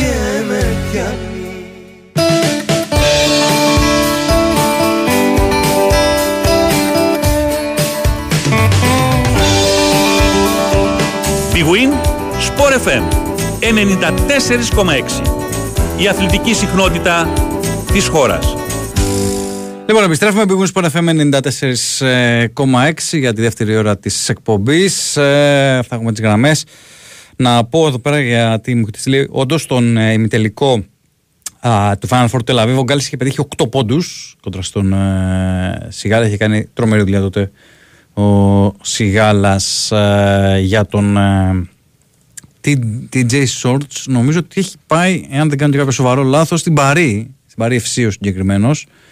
Ναι, ε, τον έχει ανακοινώσει αυτό που έκανε όρια με την Βόν την ε, σεζόν 22-23. Τον έχει ανακοινώσει ήδη η Παρή Basketball. Τώρα, μια και λέω Παρή, βλέπω εδώ ότι α, η Real πάει να τελειώσει ουσιαστικά τη μεταγραφή του Εμπαπέ. Δίνει τα, θέλει να δώσει 200 εκατομμύρια ευρώ αρκεί να πει ο ε, Εμπαπέ ότι θέλει να αποχωρήσει από την ε, Πάρη. Ε, τον Γιώργο Αμερικάνο φυσικά το συζητάμε, τεράστιος, σπουδαίος ε, ε, σκόρερ, θα σχολήσω να ε, τον αναφέρουμε και αυτόν. Ε, έχει στείλει εδώ πέρα αρκετά μηνύματα. Μπάνε και κόρφαλε ένας άλλος φίλος. Ε, μόνο αυτός πρέπει να βαρθεί. Α, για τον Καμπούρη λέει ένας φίλος και ο Μάικ Τσόχος. Για πάμε στον επόμενο φίλο. Καλησπέρα. Πέρα για πέρα. Ε, έλα, να σου πω κάτι, μου έχεις στείλει ένα μήνυμα να παίξουμε μονό, να κανονίσουμε να παίξουμε μονό. Τι να παίξουμε μονό; Εγώ με σένα. Μπασκετάκι. Ναι, ναι, ναι. Θα σε κερδίσω και δεν θέλω. ναι. Λοιπόν, ο καθένας κάνει τις επιλογές του φούρναρι. Αυτό λέω και εγώ κάνει τις επιλογές του. Και, και πληρώνει τις επιλογές που κάνει. Ακριβώς. Φτιάξτε κανένα ψωμάκι εκεί πέρα, κάνα... Έλα τώρα και εσύ, πώς το λένε, κανένα τυρόπιτα Ε, και μην τα ας λες το τώρα για τον μπάσκετ. πάνω αυτά. Που βγήκες, βγήκες να με κρίνεις. Δεν το ξέρεις το μπάσκετ. Μην ασχολείσαι με πράγματα που δεν ξέρεις, το έχω ξαναπεί. Κακό κάνεις. Δεν κάνεις καλό. Αυτά για το φούρναρι. Γιατί με έκρινε. Και από τη στιγμή που με έκρινε θα κρυθεί. Μάλιστα. Δημοσθένης. Και οι κρίνοντες κρίνονται. Ωραία. Λοιπόν, φίλε μου, τα πράγματα είναι απλά. Ναι. Δεν πα να έχεις τον Γιάννη, τον Κώστα, τον Θανάση, τον Μάικλ Τζόρνταν, τον Μάτζικ Τζόνσον. Εάν δεν είσαι ομάδα, δεν πας πουθενά. Συμφωνούμε. Έχουμε τον Γιάννη. Και έχουμε κάνει μια τρύπα στο νερό. Γιατί, Γιατί δεν είμαστε ομάδα. Μμμ. Και δεν στηριζόμαστε στη δύναμή μας. Στην άμυνα. Η άμυνα είναι ο αγρογονιαίος λίθος στη- στο, στον ελληνικό αθλητισμό. Για να πετύχει επιτυχίες. Δες το κολοποδόσφαιρο. Της πλάκας είναι το ελληνικό ποδόσφαιρο, να λέμε την αλήθεια. Πάντως η μεγαλύτερη. Πόσους τίτλους Να σου πω έχει το κάτι. μπάσκετ που είναι το δεύτερο άθλημα στον κόσμο και πόσους τίτλους έχει το ποδόσφαιρο που είναι το πρώτο άθλημα Εντάξει, στον ρε κόσμο. Σιάννα, σας είναι εντελώς διαφορετικά τα δεδομένα για τα Τι είναι μεγέθη. διαφορετικά βρε. Ε, τι, Πόσους το τίτλους ίδιο είναι. έχει. Πάρε την Πορτογαλία, την Ολλανδία, το Βέλγιο, χώρες που είναι πληθυσμιακά το ίδιο με εμάς. Ε, ναι, αυτές, Πόσους ε- τίτλους έχουν αυτοί και πόσους έχει η Ελλάδα; Μόνο Έχουν ένα ποδόσφαιρο. το, το Μπάσκετ έχουν, 2004. μπάσκετ έχουν, έχουν μπάσκετ, αλλά είναι ένα τεχνικό Δεν παιδί. λέμε για το ποδόσφαιρο που είναι το πρώτο άθλημα. Πράγματι είναι το πρώτο άθλημα. Λοιπόν, δεν, δεν αντιλέγω σε αυτό. Δεν θα, πω- πώς θα μπορούσα. Άλλος δεν είμαι τρελός. Λοιπόν, αλλά δεν θα βρεις τις χώρες που νίζεις με εμάς. Πόσους τίτλους ευρωπαϊκούς έχουν και πόσους έχει η Ελλάδα; Ένα. Το 2004. Και πώς το πήραμε το τίτλο αυτό; Με την άμυνα. Ένα μηδέν, ένα μηδέν, ένα μηδέν. Τα θυμάσαι; Τα θυμάμαι, τα θυμάμαι. Κατάγαμε το μηδέν. Να σου το πω ίδιο πάντως λοιπόν κάτι. ισχύει και στο πόλο και στο μπάσκετ και παντού. Η, μεγα- η Είμαστε μεγαλύτερη λαός όμως, της άμυνας. ωραία, η μεγαλύτερη η όμως ιστορία μας νίκη. αυτό δείχνει. Άκουσε με λίγο. η μεγαλύτερη- Γενικά η ιστορία μας. Ωραία, όχι ωραία. μόνο αθλητισμός. Έλα. Η μεγαλύτερη όμως νίκη της εθνικής ομάδας μπάσκετ, και αναφέρομαι στο παγκόσμιο του 2006, ήρθε με 101 πόντους. Εντάξει ήταν ένα, παι- ένα παι- θα πάρεις σε κάποια παιχνίδια από την επίθεση. Γε- Πάντα γίνεται αυτό σε όλα τα, σε όλα τα αθλήματα. Αλλά εάν δεν παίξεις καλή άμυνα θα φας 100 πόντους από τους ατάλαντους Γερμανούς.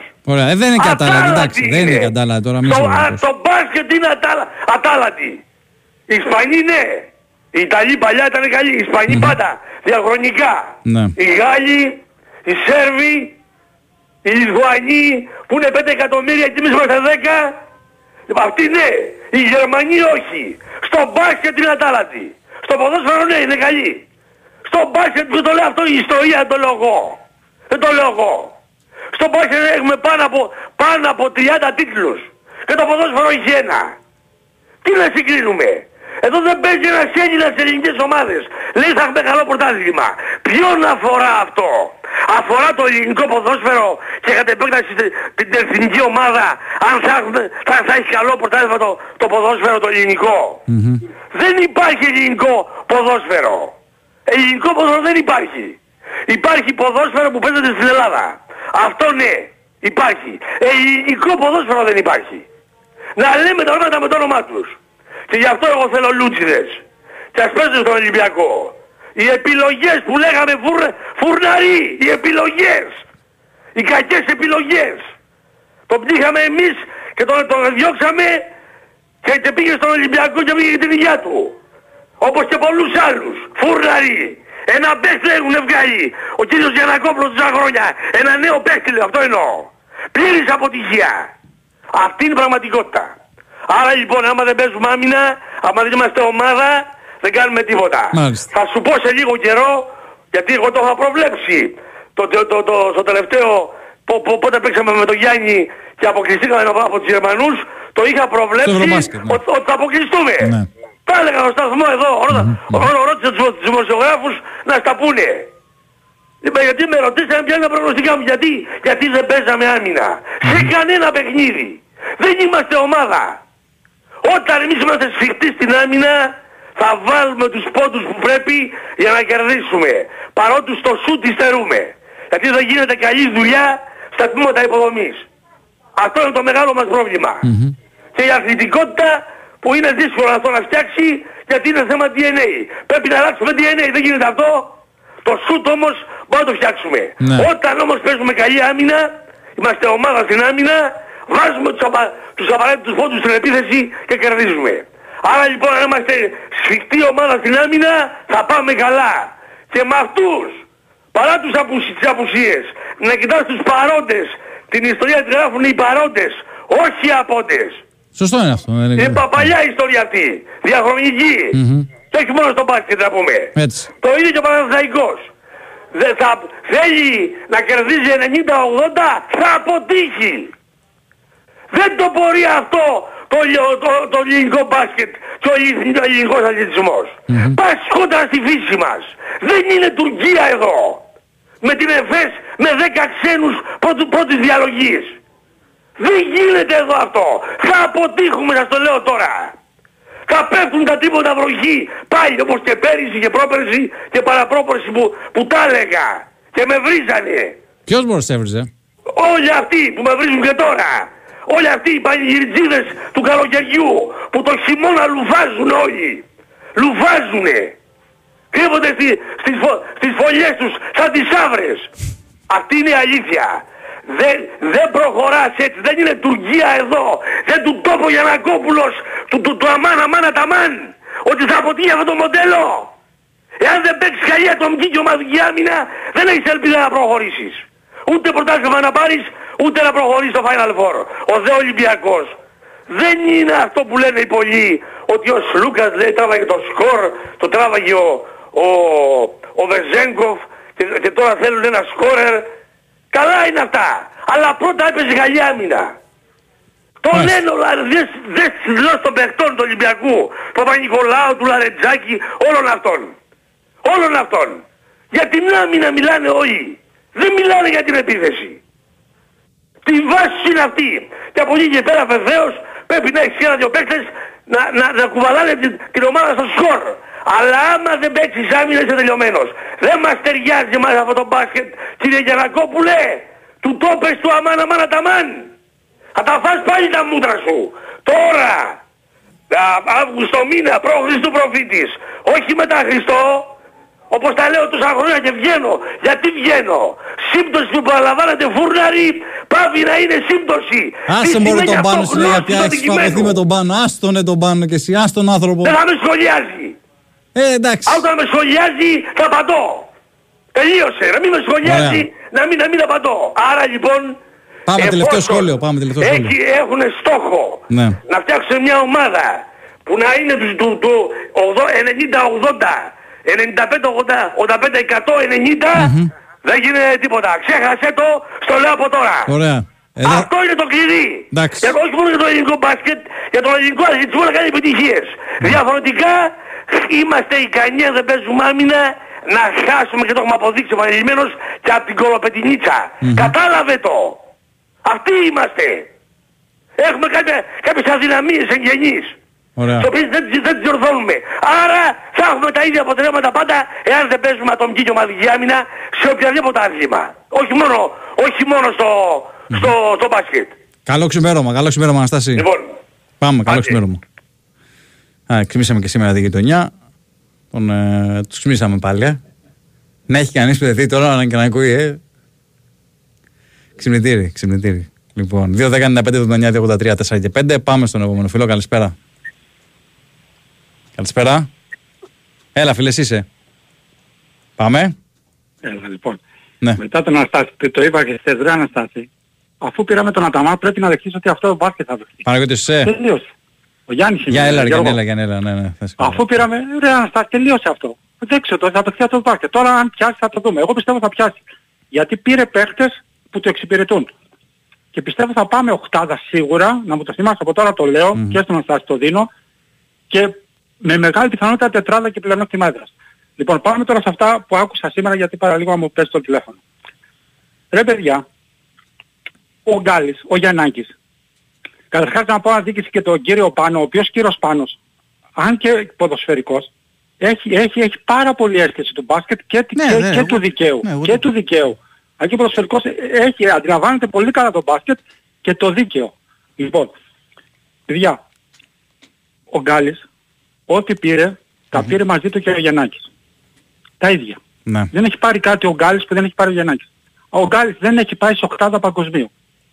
Ο Γιαννάκης με το που σταματάει ο Γκάλης πάει στη τετράδα παγκοσμίου στον Καναδά και σαν προπονητής το 98 πάει σε τετράδα πάλι παγκοσμίου και το χάνει τότε με τα όρια του Στάγκοβιτς, η μεγάλη ευκαιρία ήταν καταμένα τότε, με τα όρια του, των διατητών με την ε, Ιουγκοσλαβία στον ημιτελικό. Ναι, ναι. Με τα Ολυμπιάδα παιδιά δεν έχει πάει ο Γκάλης. Δεν έχει πάει, όχι να πάρει μετάλλιο, δεν έχει πάει. Ο, την ύψιστη τιμή δηλαδή που έχει κάποιος αθλητής ποια είναι, να συμμετέχεις σε Ολυμπιακούς αγώνες. δεν πήγε Ολυμπιάδα. Ο, ο- με το που σταματάει ο Γκάλης πάμε Ολυμπιάδα. Με το Γιαννάκη με χιαστούς το 96 πάμε στην Ατλάντα και στο τέλος αποθεώθηκε, βγ- τη βγάζει πέμπτη, βγήκε πέμπτος, με χιαστούς έπεσε και αποθεώθηκε από όλο το γήπεδο. Στη, στο 90 ο Γκάλης τραυματίζεται, δεν πάει σε παγκόσμιο, με Γκάλης δεν είχαμε μπει σε οχτάδα παγκοσμίου, στο λέω, και ο Γιαννάκης παί- παίζει και γι- γίνεται και γκάλης μαζί, βάζει 20 30 παίζει και τρομερή άμυνα και, την, και, πάει, και, και, και βγαίνουμε πέμπτη. Και μπορούσαμε και τετράδα. Και στο τέλος αυτό ήταν το πιο συγκινητικό που έχω δει. Όλο το γήπεδο στην Αργεντινή, οι Αργεντίνοι ξέρουν το φοβερό μπάσκετ. Είχε σηκωθεί όλο το γήπεδο στην Αργεντινή, επί πέντε λεφτά παιδιά του κάναν standing ovation. Τι λέμε τώρα; Μετά, πάει στον Είχαμε πέσει Παναθηναϊκό. τότε σε πολύ δύσκολο όμιλο τότε με τη Ιουγκοσλαβία Ναι. και τη Σοβιετική Ένωση. Μα, μα πάει πέμπ, πέμπτος βγήκε. Μα Ο Γιαννάκης Ναι, ναι, έδωσε στη ρεξιτάλ δεύτερη. Ναι. και επίθεση που λέγανε δεν παίζει επίθεση. Παιδιά, μετά. Ο, ο, ο Άρης δεν έχει πάει ευρωπαϊκό. Με το που φεύγει ο Γκάλης, ο Γιαννάκης σηκώνει το ευρωπαϊκό με την ΕΦΕΣ. Εντάξει, δεν πήρε το κύπελλο. κύπελο πρωταθλητριών, πήρε ναι, το. Δεν έχει σημασία, σηκώνει ευρωπαϊκό. Μετά έρχεται στο Παναθηναϊκό ο Γκάλης. Ο Γιαννάκης είναι ακόμα στον Άρη. Δεν σηκώνει κούπα ο Γκάλης. Έρχε, φεύγει ο Γκάλης, έρχεται ο Γιαννάκης και σηκώνει στο Παρίσι.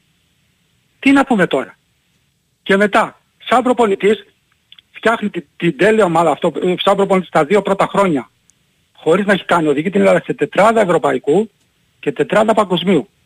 Και τον διώχνουν, δεν μπορώ να καταλάβω γιατί. Τετράδα ευρωπαϊκού και τον διώχνουν. Και μετά δεν μπαίνουν ούτε, ούτε οκτάδα μέχρι να ξαναγυρίσει ο Γιαννάκης.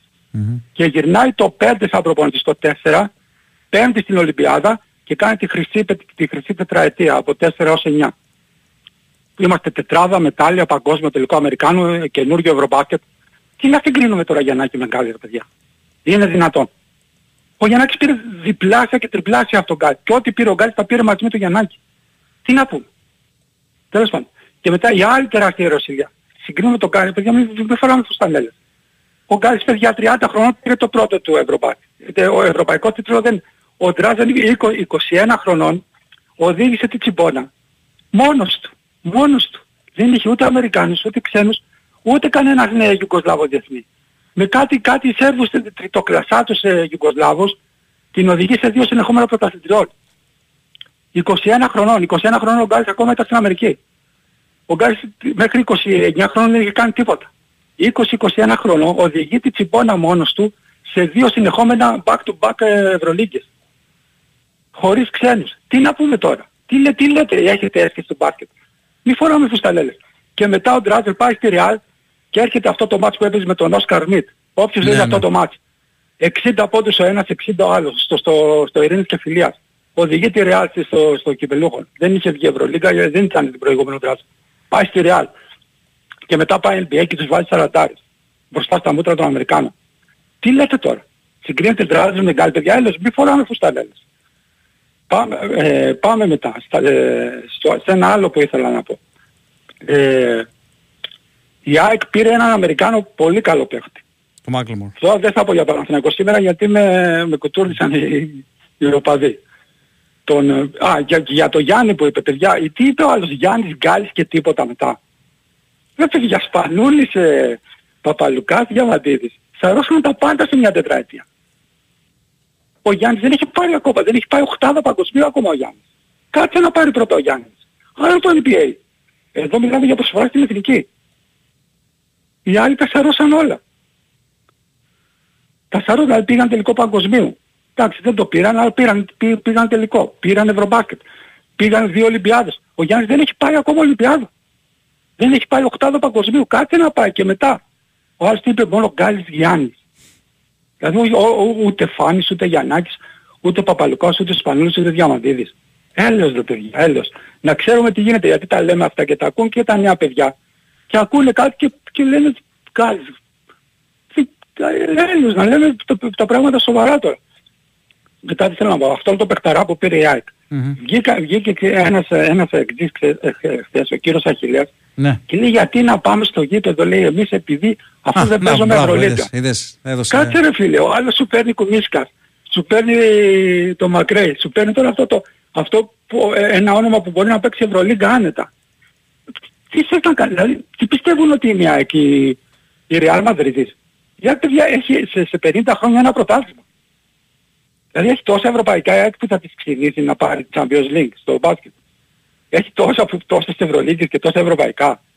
Και το άλλο δεν παίζουμε Ευρωλίγκα. Ρε παιδιά εδώ τεράστια ονόματα δεν παίζουν Ευρωλίγκα. Πολύ πιο τεράστια. Η Βαρέζε, η Λιμός που έχουν πάρει πρωταθλήτρια, η Μπαταλώνα, πρωταθλήτρια της Ευρώπης. Ε, η Παρτιζάν, η Παρτιζάν του Ομπράτοβιτς πέφτει, έπαιζε Eurocup. Γιατί έπαιζε Eurocup; Για να διεκδικήσει θέση στην Ευρωλίγκα. Θες να πας σε Ευρωλίγκα κύριε, ποιος είπε ότι είναι κλειστό. Πας στο Eurocup, το παίρνεις και ανεβαίνεις σε Ευρωλίγκα. Η Μονακό αυτό έκανε. Πήρε το Eurocup, ανέβηκε Ευρωλίγκα και μετά επειδή είναι στα play-off μπαίνει, δεν μπορεί κανείς να την κουνήσει. Γιατί όποια ομάδα πάει αυτό Eurocup, να το ξέρουν αυτό οι αεξίδες, όποια ομάδα πάει αυτό Eurocup στην Ευρωλίγκα και μπει play-off, παραμένει η Ευρωλίγκα. Ναι, όπως έγινε με τη Μονακό. Είναι κανόνας, όχι, όχι στις wildcard. Όχι, Όποια έγινε με τη πάρει Μονακό. Eurocup. Έγινε με τη Μονακό αυτό. Ναι. Και να πω για τους φίλους αεξίδες, άντε να πάμε τότε που ήταν ανοιχτά. Ανοιχτή η τρίτη θέση. Ανοιχτή. Και παίζανε Ευρωλίγκα. Ξέρεις πόσα άτομα μαζεύαν στο γαλάτσι τότε που τους είχε κάνει και ο Μαδάρο φίλε που και πήραν πρωτάθλημα. 1500-2000 άτομα. Τότε που ήταν οι εξήτες που ήταν ανοιχτή η Ευρωλίγκα και μπαίναν με τις θέσεις; Πού ήταν και, και είχε ο Μαδάρο Φιλίπ. Και γι' αυτό χάσαμε την τρίτη θέση εμείς. Γιατί η Ευρωλίγκα κοιτούσε και σου λέει ρε παιδιά δεν μπορεί η Μάλαγα να έχει 10.000 κόσμο και να, έχουμε, και να μην έχουμε τέταρτη Ισπανική και η ΑΕΚ να κατεβαίνει με, με, να παίρνει τα λεφτά από, τη- από τα τηλεοπτικά και να κα- κατεβαίνει με χιλιά, χίλιους φιλάθλους. Είναι, είναι δηλαδή και, διαφήμι, και δυσφήμιση της διοργάνωσης. Ωραία, Γιάννη. Και γι' αυτό χάσαμε την τρίτη. Άσχετα αν ψήφισαν και ο Ολυμπιακός Παναθηναϊκός κατά. Για, για συμφέρον δικό τους να φύγει η τρίτη ελληνική ομάδα για να παίρνουν όλο το πακέτο της Νόβα. Αλλά άμα η ΑΕΚ είχε 10.000 κόσμο, ποια Ευρωλίγκα θα την έδιωχνε; Τι λέμε τώρα; Για να πάμε στον Λοιπόν, επόμενο λέμε φίλο. και τα λέμε. Πάμε, πάμε, Γεια. Γιάννη, πάμε, πάμε. Καλημέρα. Ε, πάμε στον επόμενο φίλο. Καλησπέρα. Γεια σας. Γεια σας. Λέει, μισό λεπτάκι να με διαβάσω ένα ωραίο μήνυμα ε, του φίλου του Θάνου. Σε άκουγα λέει και ξαφνικά με πήρε ο ύπνος. Μάντεψε πώς ξύμνησα. Μα φυσικά από τις φωνές του Αναστάση Θάνος. Ναι. Εσείς είστε, πάμε. Ε, ο κύριος Νίκος είμαι από Λάρης, οπότε φορά μιλάμε κύριε Πετρίδη. Να είστε καλά κύριε Νικό. Ε, με κάλυψε ο προηγούμενος κύριος που μίλησε, ο κύριος Γιάννης. Ο κύριος πάρα, Γιάννης. πο- πάρα πολύ σε όλα με κάλυψε. Γιατί είχα να είμαι ηλικία του κύριου Γκάλη εγώ. Μμμ. Η ίδια ηλικία μας υπήρξε και ο Σταυρόπουλος που τον έπιασε παλιά γυμναστικός σύλλογος Λάρισας, Άρης, χάσαμε. τον έπιασε άποντος ο κύριος Γκάλης εδώ, Μμμ. υπερτιμημένος, αλλά επειδή τυχάει να είναι Παναθηναϊκός και στο μπάσκετ και στο ποδόσφαιρο, δεν θέλω ούτε να τον βλέπω, διότι από το μεγάλο μας Παναθηναϊκό, αυτός ο κύριος, έφυγε γιατί να μάθει ο κύριος Αχιλέας, που μας έλεγε προηγουμένως άλλα, να δείχνουμε στα παιδιά μας πώς ανεβαίνει τις σκάλες ο Γκάλης, μα κύριε Αχιλέα, έχετε δει παίχτες ευρωπαϊκούς, ευρωπαίους μάλλον, Αμερικανούς πώς τον πονούνται και τα λοιπά, στα παιδιά μας να δείχνουμε πώς ανέβαινε σκαλιά ο Γκάλης στο μέλαθρο. Πρώτον, δεύτερον.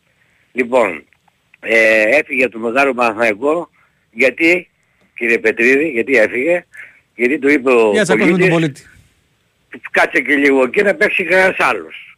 Λοιπόν, το δε Βασιλακόπουλο θέλουμε να του βάλουμε και το όνομα στον Παναθηναϊκό του, αν είναι δυνατόν. Αν είναι δυνατόν, τέλος Θέλει, πάντων. θέλει, δεν, δεν το άκουσα αυτό. Να το βάλουμε και όνομα στο καινούριο μας ε, στο ΆΚΑ, να το βάλουμε και το αν είναι δυνατόν. Ποιος Αν το είναι είπε; δυνατόν. Ποιος το είπε αυτό; Λοιπόν, έτσι ακούω αυτό. Θα μας πει Νίκος Γκάλης και αυτό. Θα έχουμε 40 γήπεδα Νίκος Γκάλης. Κατάλαβες, για ανάγκης κανένα. Ποιος έφερε το μπάσκετ, μας έφερε. Μα είχαμε μπάσκετ, τρομερό μπάσκετ όλα τα χρόνια. Ο Παναθηναϊκός σίγουρα και ο Ολυμπιακός και κάποιες άλλες ομάδες με συγκεκριμένους παίχτες. Ε, τα μην τα επαναλαμβάνω. Λοιπόν, από την εθνική που είπες μπορεί να μας πει κανείς από τους κυρίους που πήραν τηλέφωνο γιατί έφυγε; Για ποιο λόγο έφυγε από την εθνική; Για πώς σταμάτησε; Λοιπόν θέλω να πω δηλαδή ότι εντάξει ήταν μια, μια παιχτούρα της εποχής. Θέλω να πω ότι υπερτιμημένος, υπερκοστολογισμένος, υπερκοστολογισμένος και αν θέλετε να σας πω εγώ γιατί σταμάτησε, δεν έχω κανένα πρόβλημα, γιατί ήταν ήδη δισεκατομμυριούχος και επειδή ο, ο Βασιλακόπουλος, εδώ γι' αυτό και δεν βγαίνει ο άνθρωπος να μιλήσει, τον λέει ότι κοίταξε να δεις, η Mercedes θα έρθει και τα χρήματα αυτά για μια αποστολή της εθνικής, δεν θυμάμαι τον αγώνα τώρα πέρασαν και χρόνια που ήταν να πάει. Και επειδή δεν ήρθε η Mercedes και τα χρήματα δεν πήγε. Δεν πήγε ο κύριος αυτός. Λοιπόν, και τα δάκρυα μάλλον είναι κροκοδίλια αυτά, γιατί αυτός δεν έχει στήματα. Γιατί αυτός έχει στήματα, τα χρήματα και να έχει την μπάλα 100% Εντάξει, τώρα αυτός. Ξεφύγαμε λιγάκι. Δεν Ξεφύγαμε. πειράζει. Δεν κατηγορώ. Αυτά είναι γνωστά κύριε. Ωραία, δεν κύριε. κατηγορώ. Αυτά είναι γνωστά. Ε, σε δε Θεσσαλονίκη που ο κύριος Αχιλέας ήταν τότε και μην μπερδεύεις το, το Χατζηπαναγί με τον Γκάλι, άστα αυτά. Λοιπόν, έτρεχε ο κύριος Μπουτάρης και οι υπόλοιποι προύχων της Θεσσαλονίκης για να βρουν τα χρήματα. Ο Γιαννάκης έπαιρνε 100 και ο Γκάλης 1000. Αν είναι δυνατόν. Αν είναι δυνατόν. Εν πάση περιπτώσει, εμένα δεν με πειράζουν αυτά. Με πειράζουν γιατί έφυγε από το μεγάλο μας Παναθηναϊκό με αυτόν τον τρόπο. Καταλάβατε κύριε Πετρίδη. Λοιπόν, και ο μεγάλος ο παίχτης δεν είναι μόνο ότι είναι καλός παίχτης σκοράρει, δεν παίζει άμυνα κτλ. κτλ. Είναι και ο χαρακτήρας του ανθρώπου, ο άκρατος εγωισμός και, και, και, και πολλά πράγματα. Μάλιστα, κύριε Μέσα Νίκο.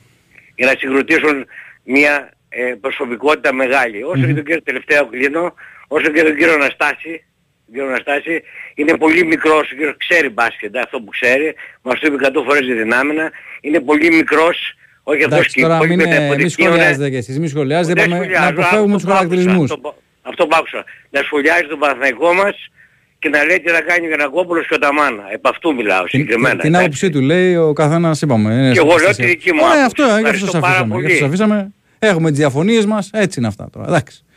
Ε, λοιπόν, ναι, εντάξει, είπαμε ρε παιδιά, τώρα μην, μπλέκουμε, μην μπλέκετε στις συζητήσεις. Ε, ούτε ε, για μένα ούτε απερτιμμένος είναι ο Γκάλης, ούτε άχρηστος, ούτε τίποτα. Εντάξει. Είπε την άποψη του άνθρωπος, τι να κάνουμε τώρα. Έχει την άποψή του καθένας. Ε, λέει ένας φίλος εδώ πέρα να πούμε λίγο για την Ευρωλίγκα. Α, την φετινή σεζόν, από όσο βλέπω δηλαδή, υπάρχουν α, οι 12 ομάδες με τα συμβόλαια. Παρσελόνα, Μπασκόνια, Ρεάλ, Παναθηναϊκός Ολυμπιακός, Μακάμπι, Εφές, Φενέρ, Ολύμπια Μιλάνο, Ζαλγκύρης, Μπάγγεν και Βιλερμπάν. Και υπάρχουν οι υπόλοιπες ομάδες με τις ε, wildcard και με τις ε, θέσεις που προκύπτουν ε, έτσι, από τα ετήσια συμβόλαια και αυτές είναι ε, η Μονακό, η Βέρτους Μπολόνια, ε, η Άλμπα, η Παρτίζαν που πάει μέσω Αδριατικής Λίγκας, ο Ερυθρός Αστρας που πήρε wildcard, η Βίρτους Μπολόνια που πήρε και αυτή wildcard ε, και υπάρχει και η Βαλένθια η οποία μπήκε στην ουσία από το παράθυρο γιατί η Γκραν Κανάρη η οποία κατέκτησε το μ, Eurocup το 22-23 αρνήθηκε τη συμμετοχή στην Ευρωλίγκα και πέρασε τη θέση, τη θέση της η Βαλένθια. Έτσι. Και, και την άλλη. Ωραία. Πάμε. Έχουμε break, κύριε. Πάμε με ένα break. Μας πάει ο Στέφανος και επιστρέφουμε. Τώρα εδώ είμαστε Big Wings Sport FM 94,6. Ε, η Γκραν Κανάρια αρνήθηκε τη συμμετοχή της στην Ευρωλίγα. Παιδιά γιατί δεν τα βγάζει πέρα.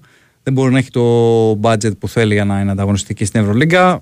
Η Γκραν Κανάρια είναι στην άλλη άκρη. Έτσι. Έχει πολλά ταξίδια, δύσκολα ταξίδια και καταλαβαίνουμε όλοι ότι τα έξοδα είναι πάρα πολλά για να συμμετέχει στην Ευρωλίγα. Προφανώς πρέπει να ανεβάσει και πάρα πολύ ε, το budget της, να έχει ε, μεγαλύτερο budget και δεν θα μπορεί με αυτόν τον τρόπο να είναι ανταγωνιστική. Ε, βλέπω τώρα και τα μήνυματα έχετε στείλει. Είπαμε, παιδιά, είναι η άποψη του ακροατή που πήρε νωρίτερα.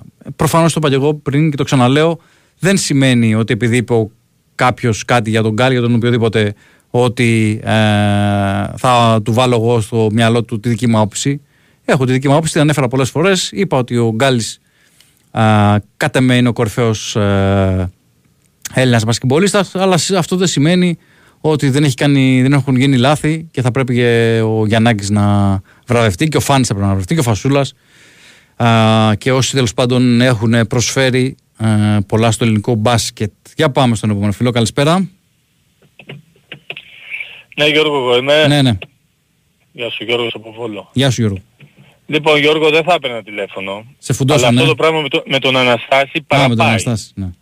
Λοιπόν, βγήκε την προηγούμενη εβδομάδα, Μμμ.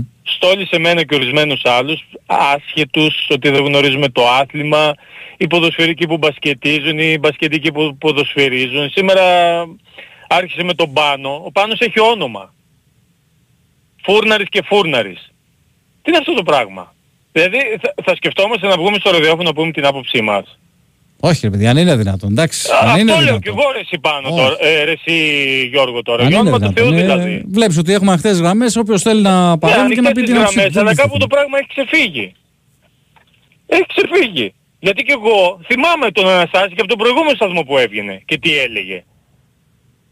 Ξαφνικά ο Χαραλαμπόπουλος όταν έρχεται από τον Παναγικό θα τον δουλέψει ο Ολυμπιακός θα γίνει παιχταράς. Πού είναι ο Χαραλαμπόπουλος Αναστάση μου; Πού παίζει; Τώρα πιάσαμε τον Λούτζι.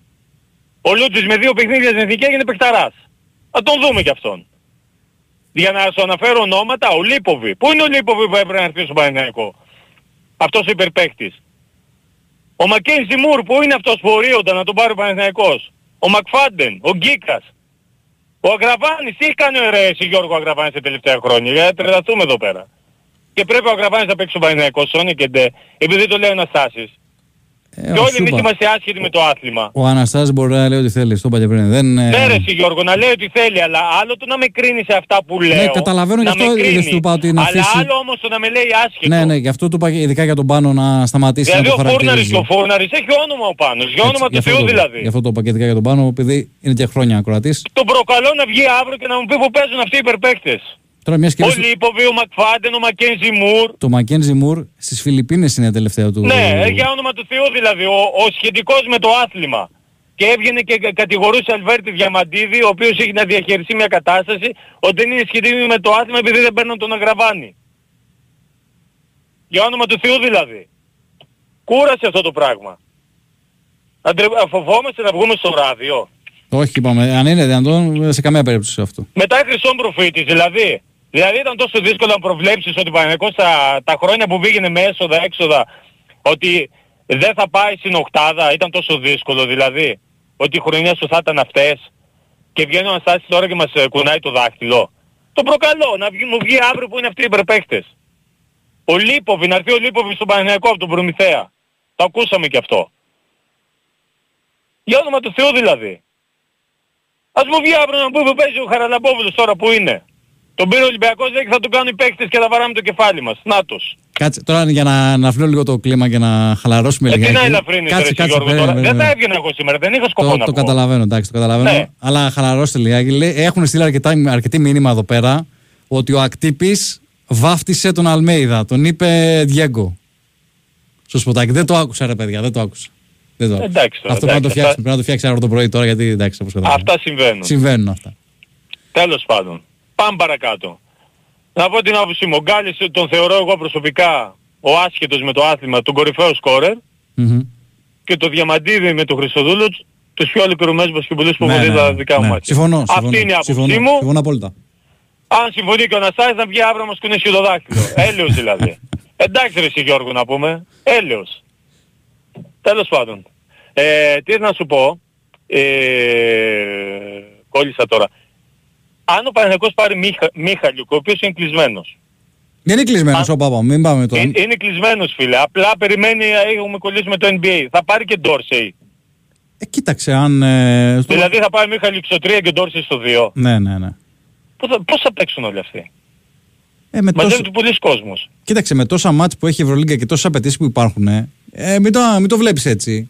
Σου θυμίζω η Real, ειδικά η Real της σεζόν τώρα αυτή που πήρε, το, πήρε την Ευρωλίγκα, είχε 17-18 παίκτες. Είχε, αν τα βάλεις κάτω, και εκεί για αν δεν έβγαιναν τα κουκιά. Τα είχε Ναι, και και φέτος η μετά- Real. Και μετά έφτασε η Real στο να παίζει στο Final Four και να... Και να μείνει με 7-8 να- να παίκτες κοιτάει εντάξει στον με όλα πάγκο αυτά που και να είχαν μην βλέπει γίνει. τίποτα. Ε, ναι, γιατί είχαν γίνει όλα αυτά που είχαν.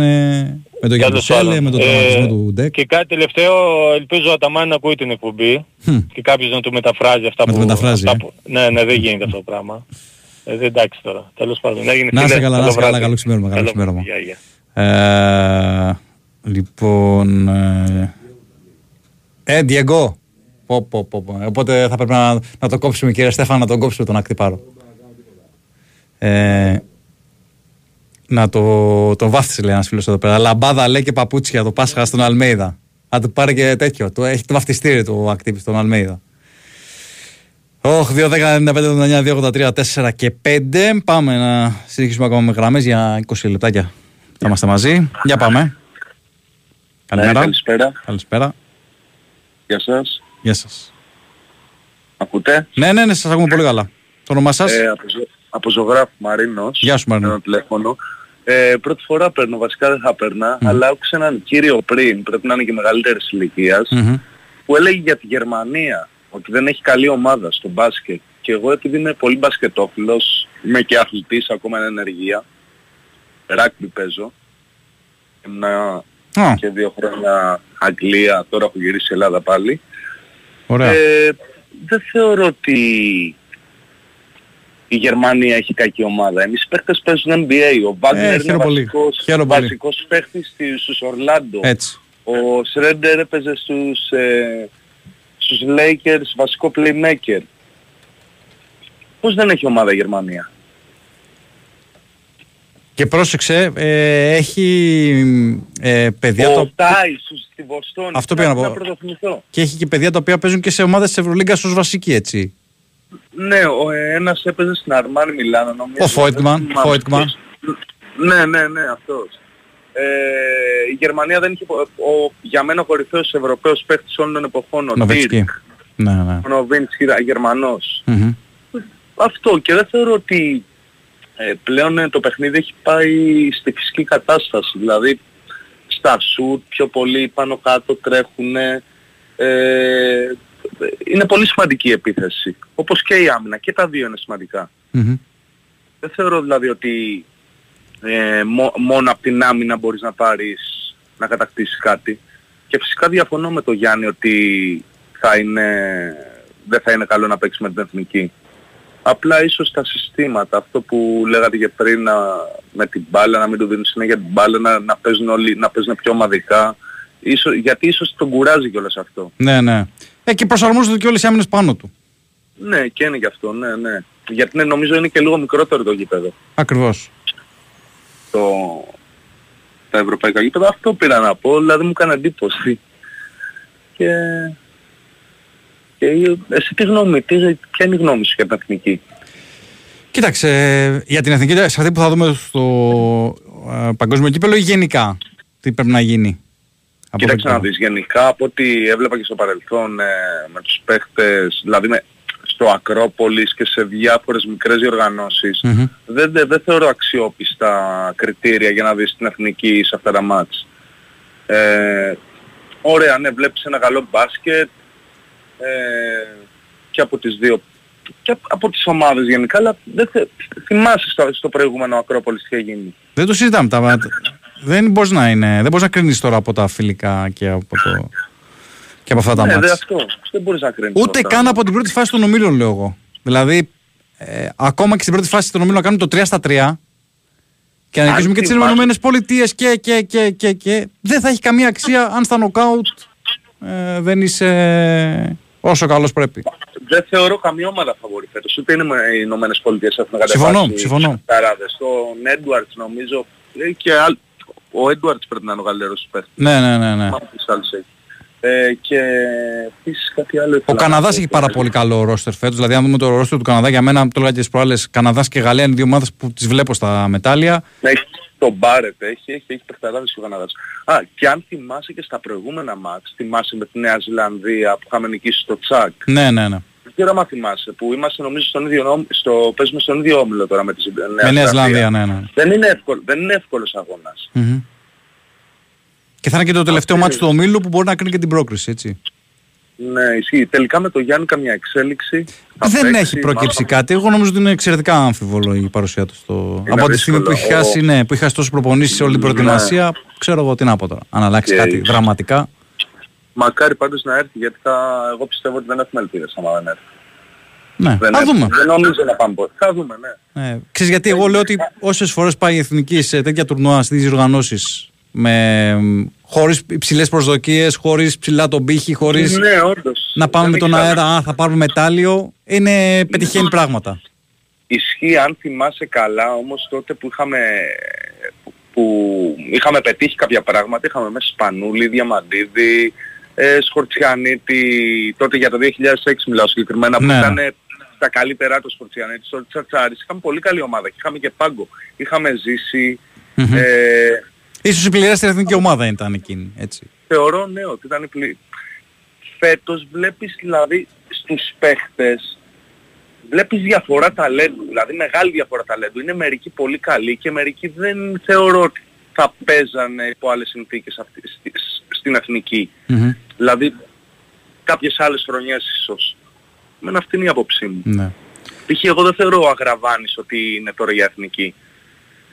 Ναι, δεν υπάρχει μου κι άλλος αρέσει όμως, πολύ έτσι. αυτό. Δεν υπάρχει κι άλλος. Ναι, δεν υπάρχει άλλος όντως. Τώρα θα δούμε. Ωραία. Ωραία, αυτά πήρα να πω. Καλό ξημέρωμα. Καλό βράδυ. Καλό ξημέρωμα. Επίσης. Να είσαι καλά. Καλό βράδυ, γεια. Θυμίζω ότι το τελευταίο μετάλλιο που έχει πάρει η εθνική μας το 9 ε, δεν υπήρχαν τόσες βλέψεις για εκείνο το τουρνουά. Έτσι, δεν είχαμε Διαμαντίδη, ε, μ, δεν είχαμε Παπαλουκά ε, στο Ευρωμπάσκετ του 9 έτσι λέω. Ε, τον, ε, με, με Σπανούλη Ζήση, Καλάθη είχαμε πάει στα γκαρντ. Ο Καλάθης ακόμα τότε ήταν ε, αρκετά νεαρός. Ε, και παρόλα αυτά πήραμε το χάλκινο μετάλλιο. Λοιπόν, ε, α, λέει ένας φίλος εδώ πέρα α, ότι οι Hornets πήραν τον RJ Hunter και μένουν μόνο οι Celtics για Μιχαλιούκ. Εντάξει, παιδιά, στο NBA όμως αλλάζουν αυτά και μπορεί να γίνει μια ανταλλαγή που να- μπορεί να προκύψουν δύο-τρεις κενές θέσεις σε ομάδα, σε κάποια ομάδα. Είναι τόσο πολλές οι ομάδες που α, ε, αλλάζουν αυτά α, κάθε μέρα. Λοιπόν, ε, για πάμε στον επόμενο φίλο. Καλημέρα. Ναι. Καλημέρα, καλημέρα, καλησπέρα. Γεια σου ρε Πετρίδη, καλησπέρα. Τι κάνουμε; Όλα καλά, Αλέξανδρος από Βύρονα. Γεια σου, Άλεξ. Παναθηναϊκός. Ούτε εγώ θα έπαιρνα ρε φίλε, αλλά με φούντωσα. Σε φούντωσαν. όχι Είδες, μόνο, γι' αυτό, όχι του- μόνο. γι' αυτό τους βάζω, γι' αυτό τους Άκου, βάζω. άκου, άκου, όχι μόνο ο συγκεκριμένος, αλλά και ο επόμενος. Α, μάλιστα. Οι, οι οποίοι αυτοί οι δύο έχουν, έχουν, τώρα να σου το πω, έχουν τόσο σχέση με το μπάσκετ, όσο έχει, τι να σου πω τώρα, όση σχέση έχει ας πούμε ο, ο Νίκολας Κέιτς, ξέρω εγώ, με το ποδόσφαιρο. έχουν, έχουν τέτοια σχέση με το μπάσκετ και οι δυο τους. Νόμιζα θα μου Μιλάμε- λέξει ο Νίκολας Κέιτς με την υποκριτική. Γιατί δεν Ε, έχει- ναι, ναι, και εντάξει, όχι, είναι. Έχεις, έχει. Αυτό τις άλλες ταινίες είναι καλός, άλλες είναι, είναι περίεργη ναι. φάση ο Νίκολας Κέιτς. Δεν, Μπράβο, ξέρω, δεν- ναι, δεν τον ναι. έχω ψυχολογήσει. Είναι πολύ περίεργη φάση. ε, φάση. Ε, εγώ λέω, εγώ λέω ε, ο κύριος Γιανακόπουλος να διώξει τον κύριο Μπετζίροβιτς, γιατί τώρα ποιος είναι ο Μπετζίροβιτς που έχει καριέρα σε Ολύμπια Μπλιάνα, σε Κίντερ, ε, είναι τροπογός Ευρωλίγκας με τον Παναθηναϊκό. Ποιος είναι αυτός ο κύριος και λέω να πάρει τον κύριο Αναστάση.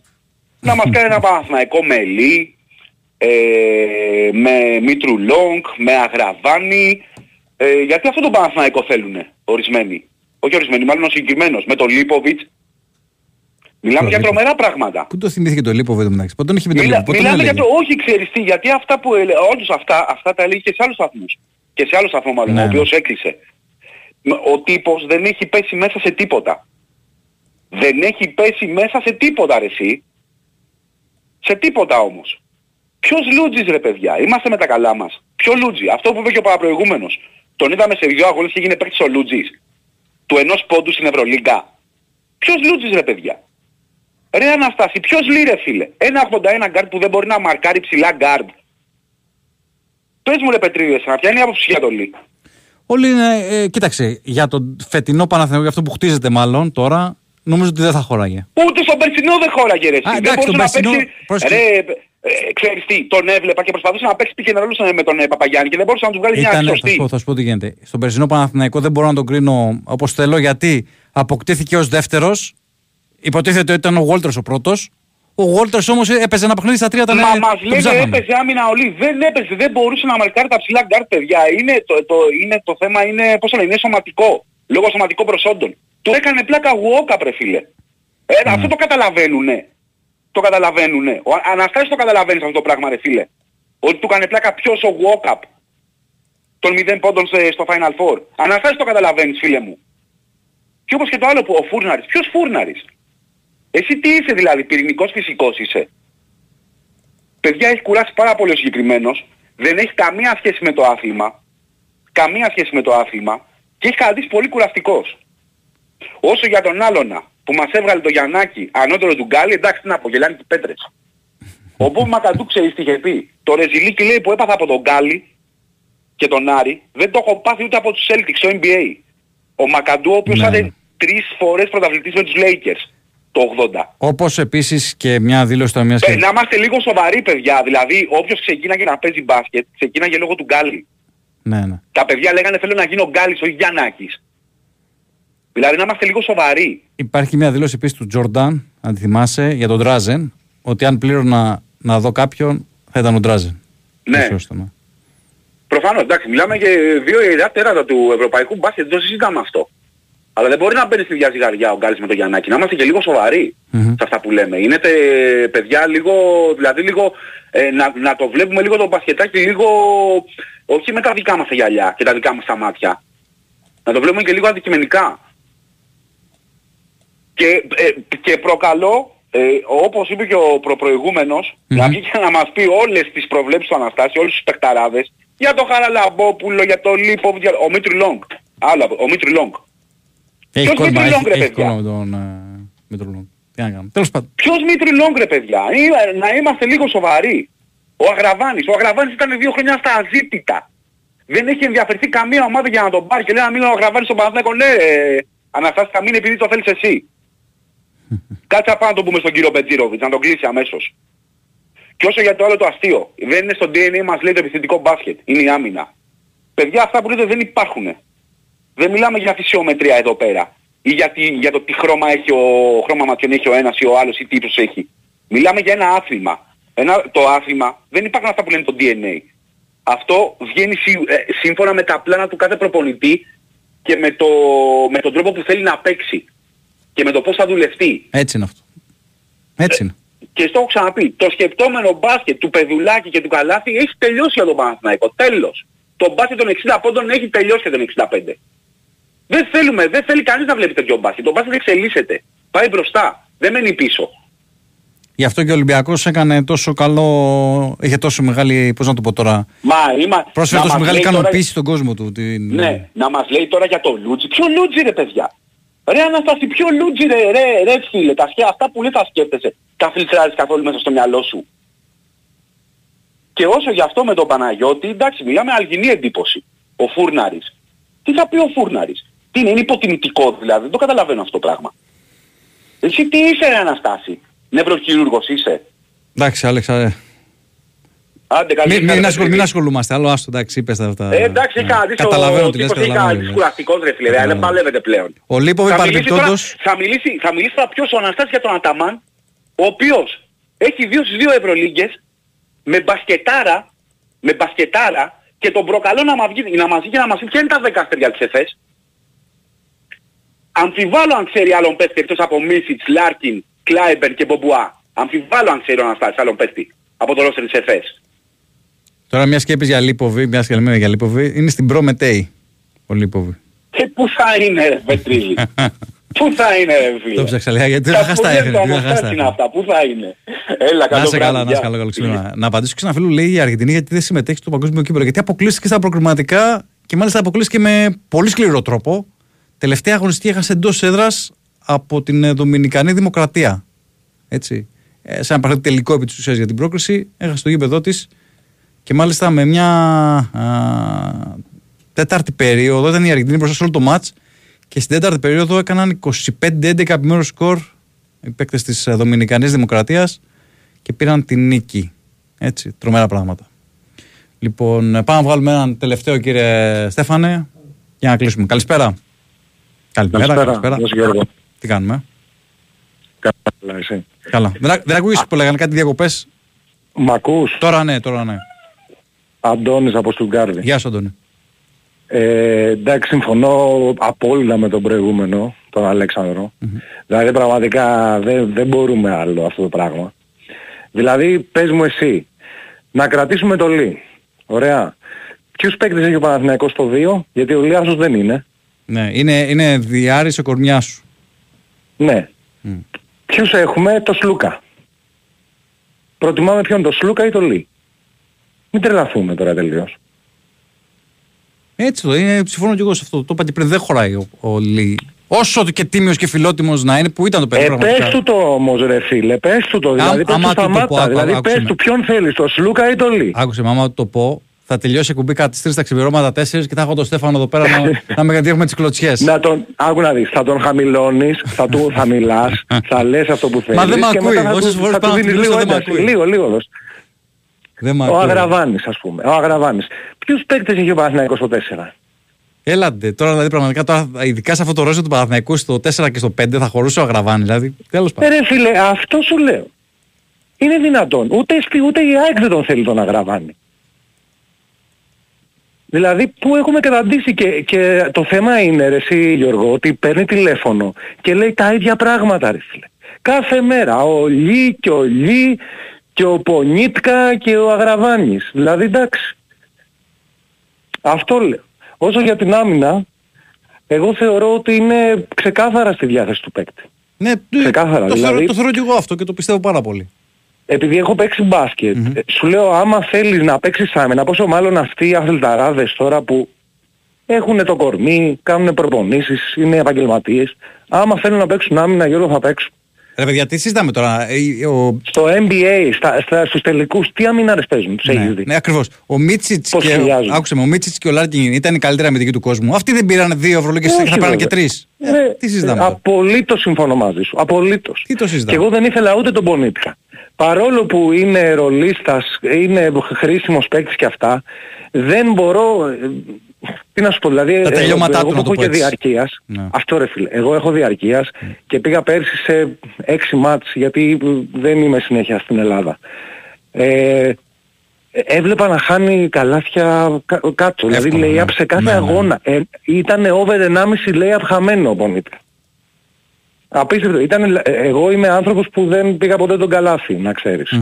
Εγώ τον Καλάθι δεν τον θεώρησα ποτέ ηγέτη του Παναθηναϊκού και γι' αυτό θεωρώ τεράστιο, δηλαδή τεράστια σημασία που δεν πήγαμε και με Φενέρ που είχαμε χάσει και με Ρεάλ, Και με Ρεάλ, ε. από Ντόνσιτς και με... Και ποιος ήταν τότε ο Μπογκδάνοβιτς. Μμμ. Ε, ο Καλάθης ήταν ανύπαρκτος. Πογκδάνοβιτς στη Ήταν ο Ρεάλ. ηγέτης Στη μας Φενέρ. τότε. στη Φενέρ, ναι, ναι. Στη Φενέρ, ναι. Που, πήγαμε, που είχαμε πλεονέκτημα δύο Ναι, ναι, ναι. χρονιές και χάσαμε. Πέσαμε, Οκ. πέσαμε στις ομάδες που πήραμε μετά το τρόπαιο, δηλαδή είχε και αυτή την... Αν και αν θυμάσαι τότε ας πούμε με τη Ρεάλ στον πρώτο αγώνα μας είχαν ψιλοσφάξει στη Μαδρίτη. Στη Μαδρίτη, ναι. Όχι ναι. ψιλο, ναι, μας τι, είχαν χόντρο πολύ, σφάξει. πολύ, πολύ, πολύ. Μας είχαν Ακριβώς, χόντρο σφάξει. Τέλος πάντων, αυτό θέλω να πω και ότι Ωραία. αν η ομάδα στηριχτεί ε, στη, στη φιλοσοφία του προπονητή, δηλαδή πρέπει λίγο να σταματήσουμε να γκρινιάζουμε, να, δηλαδή δεν γίνεται να βγαίνουμε και να λέμε είναι άχρηστος ο Αταμάν και ποιος θα παίξει άμυνα και το ένα και το άλλο. Ας τη δούμε την ομάδα. Ας τη δούμε. Δεν χρειάζεται να κάνουμε προφητείες όπως λένε και ότι τα είπε από πριν ο Αναστάσης. Ε, και ε, κάτσε να δούμε ρε φίλε. Και στο ποδόσφαιρο Κάτσε να το δούμε ίδιο την είναι. ομάδα, ναι, κάτσε να δούμε. Ακόμα, προπο, Ακριβώς, ακόμα δηλαδή- προπονήσεις δεν έχουν ξεκινήσει. Δηλαδή, το έχουμε φτάσει. Ε, Είμαστε ρε, ακριβώς, ρε, 7 Γιώργο, Αυγούστου για να ακριβώς κάνει μια και- προπόνηση όλοι μαζί. Κάνουν Αυτό ατομικές. λέω. Αυτό λέω. Και, και το Γιωβάνοβιτς εγώ το με κλειστά μάτια. Δεν πάει να φέρει το μάνταλο. Θα τον υποστηρίξω γιατί κάτι θα έχει δει ο προπονητής. Έτσι. Δηλαδή πριν 1,5 χρόνο δεν είχαμε τίποτα ας πούμε. Και στο μπάσκετ έχουμε να δούμε προπονητή και playmaker τρία χρόνια. Έτσι ακριβώς. Δηλαδή έλεος. Να είσαι Έλεος, καλά. Αυτό. Και για- να σου πω θα κάνεις καμία εκπομπή με το Διονύση με ανοιχτά τηλέφωνα στο Παναθηναϊκό Ε, κάποια στιγμή θα κάνουμε, θα κάνουμε σύντομα λιγάκι να ξέρεις γιατί ε, ο Διονύσης έχει τώρα τα ταξίδια, άδειες, αυτό από εδώ από εκεί. Μόλις Δεν λίγο πες εσύ στρώσουμε λίγο θα να κάνουμε. ανοίξεις γραμμές μόνος σου αφού Εννοείται, εννοείται, έχεις άπλε- εννοείται. άπλετο χρόνο όλη Έτσι. μέρα σπορ FM. Όλη μέρα, μπράβο, ναι. Τι, πού τον Λοιπόν, ευχαριστώ. Εκεί στο, ναι. στο, στο τέτοιο. Καλή νύχτα. Καλό καλή. ξημέρωμα, αλλά να είσαι καλά. Άντε λοιπόν, Στέφανα, να κλείσουμε σιγά σιγά. Και επειδή βάλαμε το τραγούδι, έχουμε και γενέθλια σήμερα. Σαρανταρίζουμε, κύριε. Ξημερώνει 7 Αυγούστου. Γίνομαι 40, τι να κάνουμε. Στέφανο Παλαιότουλο σε ρυθμίσει των ήχων και στις μουσικές επιλογές. Γιώργος Πετρίδης, καλά δεν είχαμε μουσικές επιλογές γιατί είχαμε τις γραμμές. Γιώργος Πετρίδης στο μικρόφωνο. Το τραγούδι είναι προσωπική παραγγελιά λόγω γενεθλίων. Καλό ξημέρωμα σε όλους. Θα τα πούμε σύντομα. Να είστε καλά.